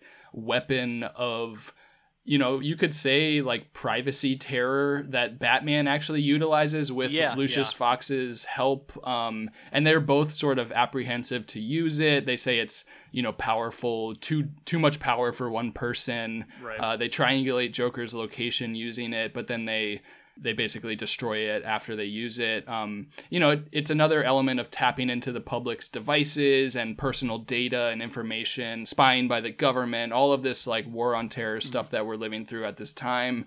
Um, I, I wanted to just sort of say like, I think there's like a, a modern day high frequency generator receiver in the uh, under basement of Jeff, one of Jeff Bezos's compounds, just mashing signals from all the Alexas and Google Homes out there. Um, 100%. I mean, how do I get ads for something that I talked about in my kitchen 30 minutes ago, Ben? Like, can you please explain this to me? I'm I'm afraid. Yeah, yeah, yeah. now that does yeah fall into the third act of the Dark Knight, and Yeah. for as much as we love this movie, things do get a bit unruly in that third act, and I Mhm. think this is something that Nolan has struggled with. Um, Mm. In you know, uh, there's multiple cases of this throughout his career Mhm. where he kind of just perhaps tries to do a bit too much, like bites off a bit more than than he can chew, you know, to varied results. I, I do definitely respect the audacity and ambition to really Yeah. go for it. Lay it all out Um, there. It just it does it does kind of drag a little bit, and you know Mhm. maybe you could cut out like. Would the Dark Knight be even better if you cut out maybe ten minutes of the fat in Yeah, that it's third act? two hours and 32 minute running time. Like, yeah, if 220 might have been might have been a tighter film, but who are we to to complain about the Dark Knight? But it does end so strong with Gordon's monologue over top of the montage of Batman like evading the authorities. You know, the hero, not the hero we deserve, but the hero we need. Mm. Again, a, a line that's just been referenced ad nauseum since in you know the world of sports and Right. culture. Um, and then just the final shot going back to the first shot we ever saw in the trailer that you mentioned in the Mhm. beginning of this, the Bat Pod cutting, fading to black, the Dark Knight Yeah. boom, applause word, the crowd goes wild. Yeah, Yeah, yeah. You know, um, and Love it. yeah. So let's, um, you know, I, I do want to say like the movie it held the box office record for the largest opening weekend of all time. Oh, yeah. You know that has since been surpassed, but um, It, made, over a more- billion dollars uh, worldwide it- gross. Made more money than Batman Begins' entire domestic run in only six days of release. Wow. Um, you know, one thing I, I- I know you'll appreciate um, the scene where Batman pauses on top of the parking garage, looking down on that spiraling entrance ramp Mhm. at an escaping van, planning the exact time to jump. Christian Bale, if you recall, in the 2000 classic American Psycho, Oh. did the exact same Oh, thing, but with a chainsaw, and Yeah. a spiraling staircase. Wow. So, um, you know, Amazing. American Psycho. That's one of the movies we first bonded over. Had to mention it. But let's um, That's bone. Let's let's hand out some awards and then and then we'll we'll like end on just some overall legacy thoughts on the Dark Knight and Yeah. just uh, s- Some what ifs. sliding door moments. That sounds great. So, and we can, yeah, you know, we're we're we're getting into the you know the late time mark here, but we're powering. Don't through. worry about it. We Uh, knew this was going to be a long episode, and I hope yeah, you're enjoying I'm it. sweating profusely. Yeah. So awards, best moment. You know, for me, it's it's so so tough, as evident after ripping off like 70 different moments that I love in this movie, but Uh-huh. ultimately have to go with the Batpod chase sequence. Nice. The beginning to end is just. I've said what needed to be said about it, and I'll Mhm. just leave it at that. Perfect. Um, so, what better place to start for the best moment than the first six minutes of the film? Um, I'm going with the the clown mask IMAX bank robbery scene, as I call it. So, seeing this film for the first time in the Airbus IMAX theater at the Udvar Hazy Center in Chantilly, Virginia, mm. the anticipation, Ben, the the waiting in line to get into this screening, snaked around the Air and Space Museum. Everybody is just freaking jacked. There is a buzz in the line that, I, I- like, I can still visualize m- me in that line with my buddy TJ. Like, that's why theaters matter, Ben. Like, when you sit back in those chairs in the IMAX theater and look up all around you, and all of a sudden the massive Batman symbol comes flying toward you on the screen, engulfed in those massive blue flames, flames, yeah. man, it like charges me up right now just thinking about it. Like my my body was in shock watching this opening sequence. Like so it cuts to this just massive helicopter uh, cityscape you know steady helicopter soaring shot in toward this glass building. All of a sudden one of the windows blows out. Then we're in the building. It's just like the best. There's a clown mask uh then we see the the classic shot of Joker standing on the corner, like holding the clown mask facing us, and the zip wiring clowns, and they're all like just and sort of the sh- the the structure of this scene unfolding. It's like this this sort of six minute standalone short film on on its own right, and you know they're talking about the Joker, this like unknown boss that is orchestrating this whole thing, and um, a great appearance here for William Fichtner. I wanted to say, uh, Oh, yeah? yeah, just gets the opening scene of one of the biggest movies of all time, gets to take on the Joker and damn near defeats him in the opening Yeah, minutes. yeah. Like what Almost a what a up. great Fichtner performance here. He's that that's when that I just have to read that when he's like do you have any idea who you're stealing from? You and your friends are dead. Like- it's and then he's like cocks his massive shotgun. It's it's so good. And then you know obviously the scene uh, culminates with like no no no no I killed the bus driver and that that sidestep shot of the clown mask like looking right into the camera lens. Um, Fichtner again is like talking about criminals in this town used to have honor and respect. What do you believe in? and uh, Joker's like, I believe whatever doesn't kill you simply makes you. And he takes his mask off. Stranger. and it's just it's chilling i love that moment and notably that first time we see the joker it's slightly out of focus and that gets to something about nolan breaking his own rules for this this character that has no rules. He shows this character for the first time and it's slightly soft. Like Yeah. the the shot is out of focus. That's incredible. He breaks his rules.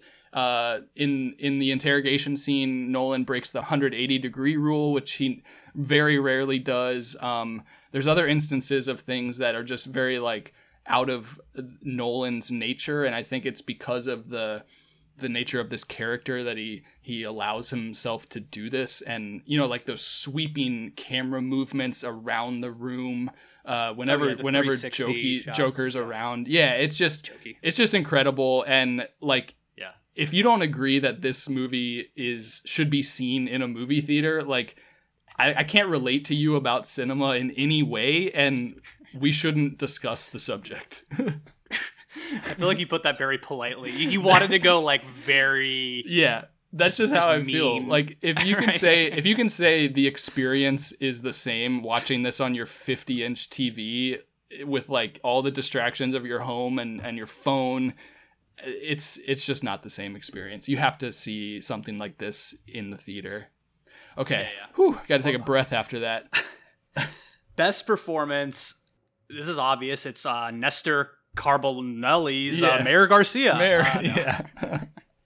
no, it's not. Uh, what it's, what it's- can we say here? It's Heath Ledger yeah, as, it's as just Joker. no matter how many times you watch it, Yeah.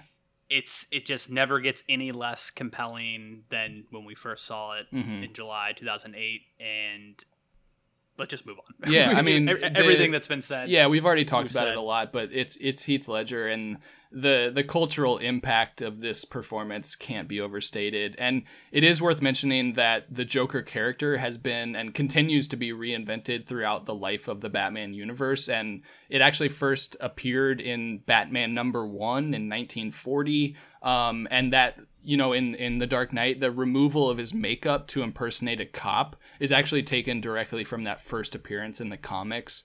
Um, so that's a that's an interesting fun fact. And so yeah, I mean this character's been around for 80 years now in in the public consciousness and continues to interest us.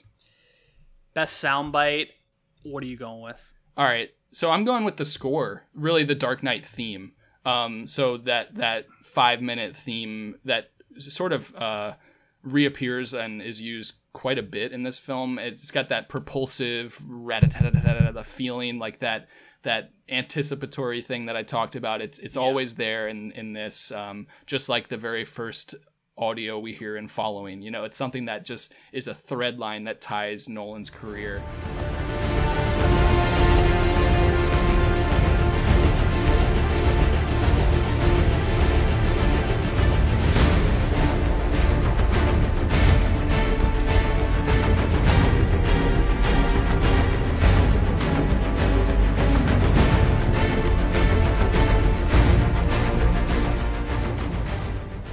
Yeah, it's just a staple of this film. It drives home the drama of everything, um, and ties everything together. As I said, it's it's used throughout and in the trailer. Um, yeah, and just that's that's where I'm going. It's that the Dark Knight theme. What about you? I'm going with something. Yeah, I've already mentioned. I just think these. I can't get over these like facial, these ticks Mm. of the Joker's, the smacking of the lips, Okay. and twitching, and these high pitched noises that Yeah. kind of just slink their way throughout the performance. It just adds so much like texture and nuance and just more just so much like meat on the bone with this performance you Yeah, know? yeah. and there's so many ways to kind of just analyze it and watch it and think about it and I, I i do love kind of the audible quality of those those facial uh ticks and choices that that ledger makes so Great choice. the WTF award, uh, there's a couple here. Um, what I have is opening bake sequence. School bus like conveniently falls Mm. into place with like the series of others. The other school buses are like, oh, okay, this one just busted through a bank down a. Don't you dare staircase," doubt Like, Joker's uh, logistical strategy. right, right, right, right, right. Perfectly fits in line. Uh, Joker, give me a call. Here's my card. Again, kind of like the calling of the bats in Batman Begins. Like, how does that work? Another moment that reminds you that you're in a comic book. Like, here's my card. Like, what? How, how do I get in touch? Is Sure. there like an email? I don't understand that. Uh, Harvey Dent being able to live with 50% of his face comprised of nothing but exposed raw flesh. Yeah, that eyeball's coming out, man. yeah, yeah. And he's able to just like carry on. And, Yeah, you know, he's go on his fine. But the biggest, He has a he has a bit of gauze on there, Ben. He's he's good. Right, right, right. Yeah, the gauze will just yeah, cover that right up. Um, the biggest is this may be nitpicking, but it's always it's always just kind of got at me is the Batman and Rachel like falling to their death from a skyscraper. Right. They land in the like. How much work is the cape doing there to prevent them from falling? Like you mentioned the uh the cloth mem what is it called? Yeah, the memory Yeah, form cloth. Okay, I guess you know that just like you can you know withstand like a hundred foot you know story. Yeah, and Maggie Gyllenhaal just like, says like, "Let's not do that again." "Is Harvey okay? Let's not do that again." I I just uh, I just I do not like that that uh, piece of dialogue, and the event that precedes it. But that's actually one of my biggest flaws of the film actually just while we're on this scene and that point um so that's when the joker interrupts the party in that big Yeah. that big high-rise building and so they slide down rachel is saved by batman he she asks about harvey dent and he's like he's okay and it's because he had put like uh something in the door, like a wooden door, like that's gonna stop Joker. But even a bigger flaw here is that all of a sudden they fall off the building and the scene ends. We don't see what happens upstairs at the party. Like Joker is in there with hundreds of guests and all of his goons and then we're supposed to just believe that he leaves the party like did they did the joker and his goons Oh, just hey, like slaughter did they slaughter everybody or Right, are those right, people right, fine did they just like grab a dinner plate and leave peacefully uh like Right. what, happened here i know it's a comic yeah, book movie and who really cares but that's a flaw Hope you all have a good night. Let's just go our separate ways. There's been a little bit of a misunderstanding. Uh, yo, thanks for the champagne. Yeah. We're out. Um, okay, so is that your is that your WTF? That's one of them. My so since you made like a list of things that you love about this film i just made a small list of flaws. My first flaw is aaron eckhart period. Okay? Move, move i don't All right, think I would counter that, but we're at the 145 mark, and uh, you know, I don't think Aaron just let you Eckhart is a very good actor, and I, I he kind of works in this role as Harvey Dent, but I just I don't love Aaron Eckhart. The Mayor Garcia's eyeshadow. Oh yeah, the eyeshadow. Or the been- what is it called? The it's been talked about. Yeah, what's going on there? Like eyeliner- eyeliner- eyeliner. eyeliner. It's intense. It's it's a lot. Um, Yeah, yeah, yeah. The pulling of the the thumbprint off of the shattered remains of a bullet in a concrete. Yeah, no one knows how that. using that, like that that's more confounding like than the entire plot of Mem- Memento. right. It's like that whole. That They're whole using like this unexplained replication strategy with this automated gun firing bullets into various concrete samples. It's just a bit of a Yeah. stretch that they got. They Right, pulled right, a yeah, thumbprint I- I off that. Still don't understand. Okay. Um, a pretty substantial amount of shots in this film are actually of mediocre TV screens and computer monitors. Like we we're there's frames within a frame quite a bit in this film and we're watching a lot play out on monitors. That's a minor thing, but it is worth noting. And then like you said, the third act, the boat scenes to me are all kind of disasters in my mind. Like whenever we're on those boats, I'm taken out of the film. I I don't know some some bad acting by the civilians. it's hard to put those my finger on it. Those I know they're not, but that they kind of feel like the only things filmed by a B unit. I know they were directed and shot by Yeah. Nolan and, and Wally Pfister, but they just they just feel a little bit separate from the rest of the movie and they always stick out to me. So those those are my what the fuck's going on here things. All right, most lasting image. Yeah. I in a movie of of countless indelible images, I'm going with the moment of Joker sticking his head out of the cop car, Mm. which uh, Mhm. is just how the sound like cuts out. It, it also what precedes it is like Gordon being like he knew. Uh, what does he say? Like uh, he wanted to be caught. Like he Right. wanted us to lock him up in the ICU. You know, and it just this bass pump throughout like when he sticks his head out of the car and Uh-huh. the sirens and the, just this ominous like droning sound underneath and he's like like a dog is like a dog you know sticking his head out the window and his greasy hair Mhm. and just it is so man i mean it's just it doesn't get any better than that shot Yeah, I love the way it's like weaving and yeah, it's it's Yeah, right, yeah, terrifying. swerving, yeah. Okay, so my most lasting image, I have to go with the 18 wheeler flipping straight up and over the top, and Yeah. that entire sequence, as you talked about earlier, um, it's just etched into my brain for a number of reasons. It's in my film clips Power Hour Volume Two, like that last minute. So I've I've probably watched that one minute like a solid 50 times by now. um, so obviously like very memorable, but it's the first time we see the bat pod uh you know shattering the glass and everything as i said but the Joker is driving a goddamn 18 wheeler looking absolutely batshit crazy, and Ledger is just turned up to a, hundred in this entire showdown. Um, Yeah. It's the culmination of that 10 plus minute like vehicle action sequence thing. That's it, it seriously felt like it cost a hundred million dollars to make that that scene. Um, Right, right, right, right. yeah, so when the Batpod weaves under the 18 wheeler and like wraps around the light poles, the Joker goes, he missed! And then we cut out to the wide and the soundscape goes completely empty and boom, like the truck just flips ass over its head and the the camera flies by. It's like, holy shit, man, that is that's an all-time practical effects stunt and it's incredible. Yeah.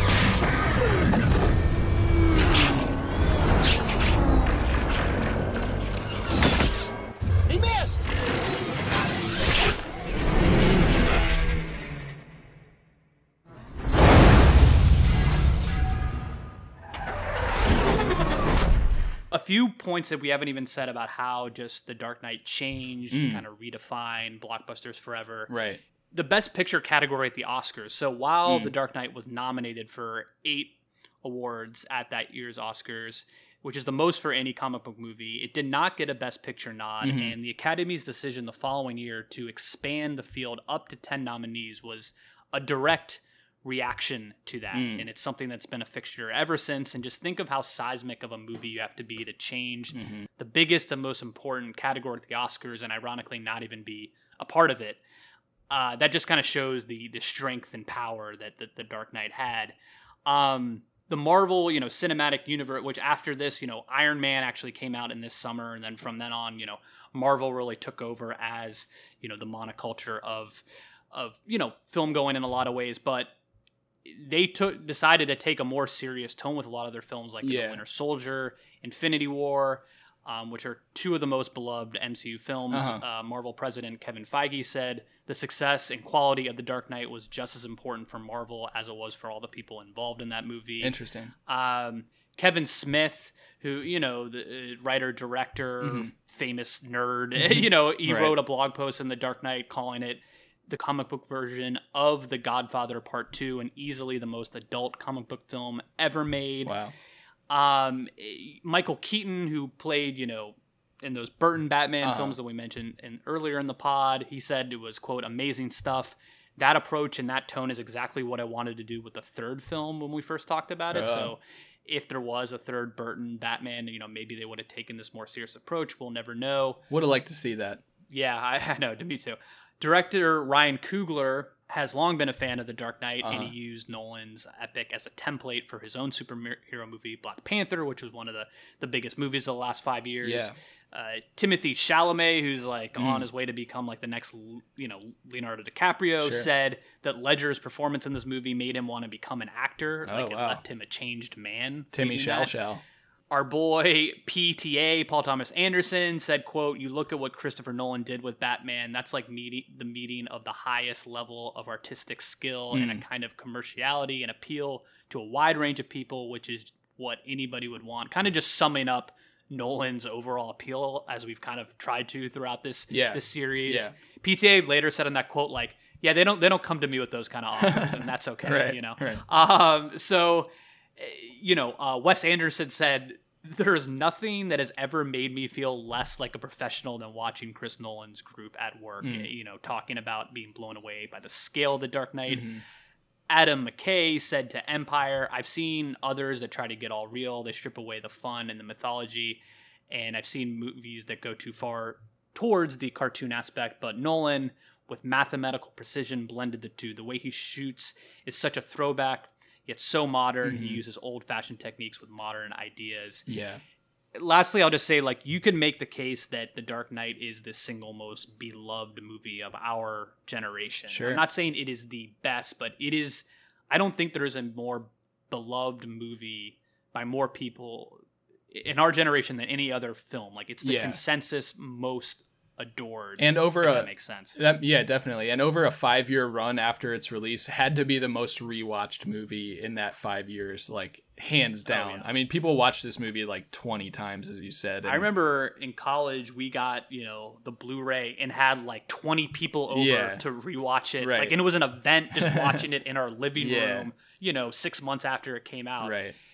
So and and it it does get back to we talked about this a little bit last episode, but just Nolan's immaculate care and precision in his directing style and just his professionalism on set and the way that you know he films minimal coverage and knows exactly what he needs and you know goes with it goes to the editing room basically without a lot of fluff. Like there aren't that many deleted scenes cuz like they don't shoot them and it's you know wasted budget and wasted time. So it's just he's a an absolute marvel in in this uh you know capacity and on this scale it's it's something to behold i would say Yeah, and I think The Dark Knight it is the film that he will be, I think, most known for. It's it's it's it's his biggest film. It's his most important, and I think when his career, when it's all said and done, it'll probably be looked at as his apex and like Yeah. the first film, you know, in his God forbid, like his obituary. You know, the first Yeah. line like would be like director of of The Dark Knight. Right, So and definitely, definitely his biggest cultural impact film. It's not his biggest budget, not his highest grossing,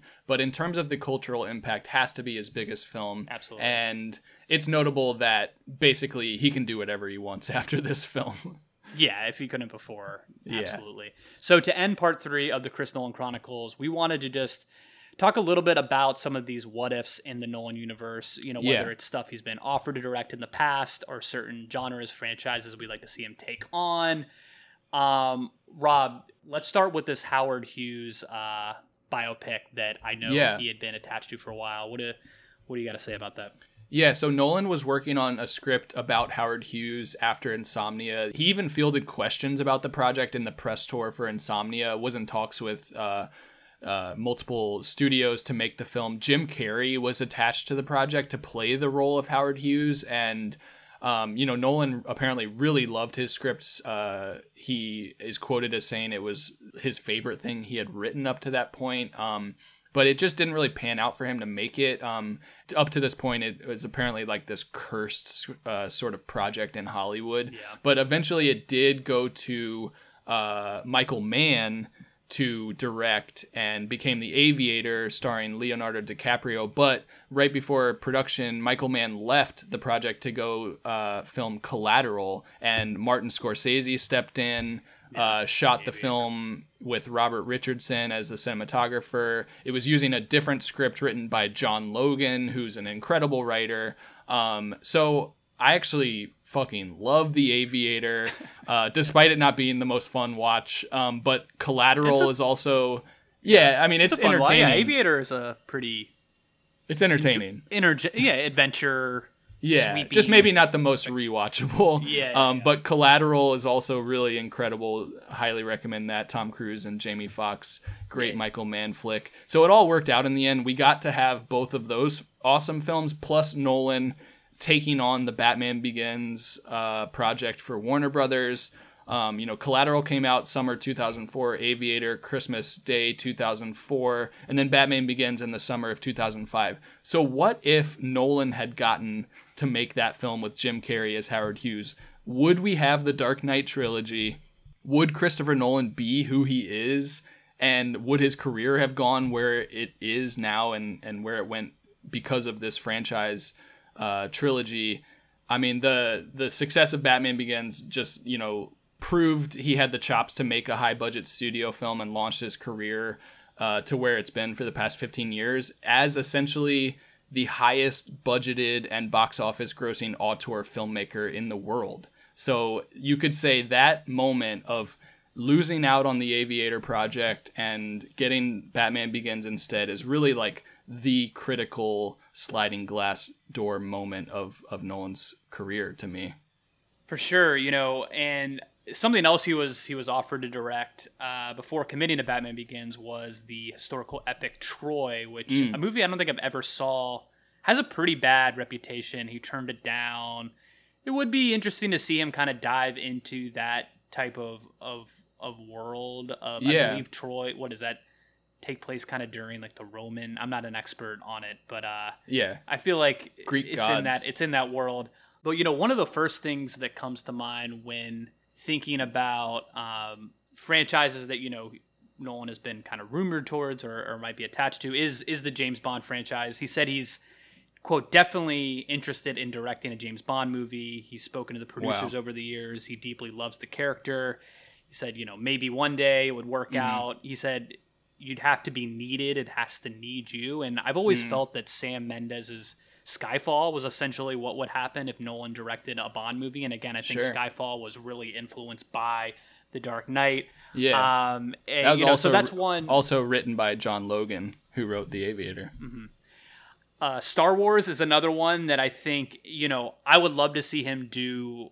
Not take on, kind of do more of one of these side stories like how Rogue One was handled. Yeah. I think it'd just be much more like grounded in realism. Would love to see, for example, how he would direct like airborne battles, like if, if Dunkirk was any indication, Uh-huh. um, how he would build those, you know, worlds out in space. Like I Mm. think, you know, he could definitely bring something new to the table. Hmm. Um, Nolan did say when The Force Awakens was coming out that he'd be afraid to touch it. Like uh, he's a lot more comfortable doing his own thing than carrying the weight and expectation of the entire world. Uh, you know, Sure. particularly 40 somethings like me who live and die with each new bit of information about Star Wars. Uh-huh. Um, you know, it's interesting to hear him say that because he did, you know, while it doesn't have maybe quite the f- fandom level that Star Wars does, I mean, Batman obviously has, you know, one of the most diehard fan bases there is. Yeah. You know, I was thinking about genres that I'd like to see him explore, and, you know, something that jumped out to me was like, I don't know if he'll, he would do it, but, you know, getting into like horror, like, where's Nolan's like Alien, like Oh. his sci-fi horror, like Sure. a cold, bleak, slow burner. He did love Ridley Scott growing up. Alien's one of my all-time favorite films. Yeah. Um, I also Blade thought of like a- obviously. yeah, like a gangster like period piece is something Yeah. he kind of like hasn't tackled. Like for example, if he had directed like Public Enemies, which Oh, was yeah. made by Michael Mann, which it was Uh-huh. kind of a flop. I do like that movie Nolan- though. That's a good movie. You do okay, You yeah. I remember being it. Yeah. disappointed by it, but Underrated.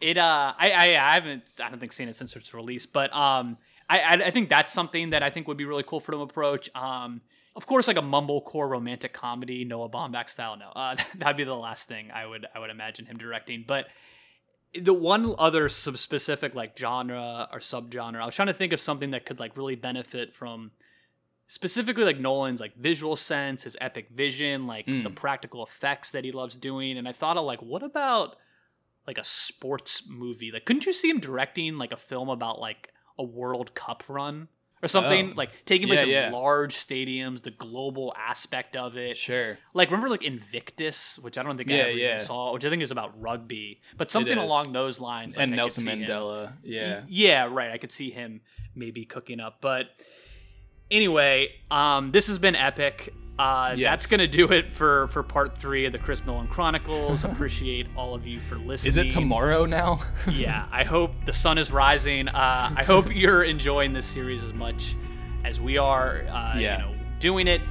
Reminder to please rate, review, and, and share the pod. And in part four, we'll unpack the Nolan hype machine and talk about his best movie trailers and how he's used uh, marketing to create unparalleled anticipation films, which we've kind of hit on in this episode. And then we will go inside a dream within a dream to talk Inception and Oh, boy. discuss Gotham's Reckoning, The Dark Knight Rises. So Yes. talk to you. like Ben said, thanks everyone for listening. Uh, catch up with the other parts if you haven't listened to those, and share this with anyone in your life that you think might be interested. This is a big passion project, but we're really loving it and spending a lot of time doing it and really enjoying it. So I hope you are too. Thanks for listening. And in the words of Christian Bale as Bruce Wayne in Batman Begins. Well, guy dresses up like a bat clearly has issues.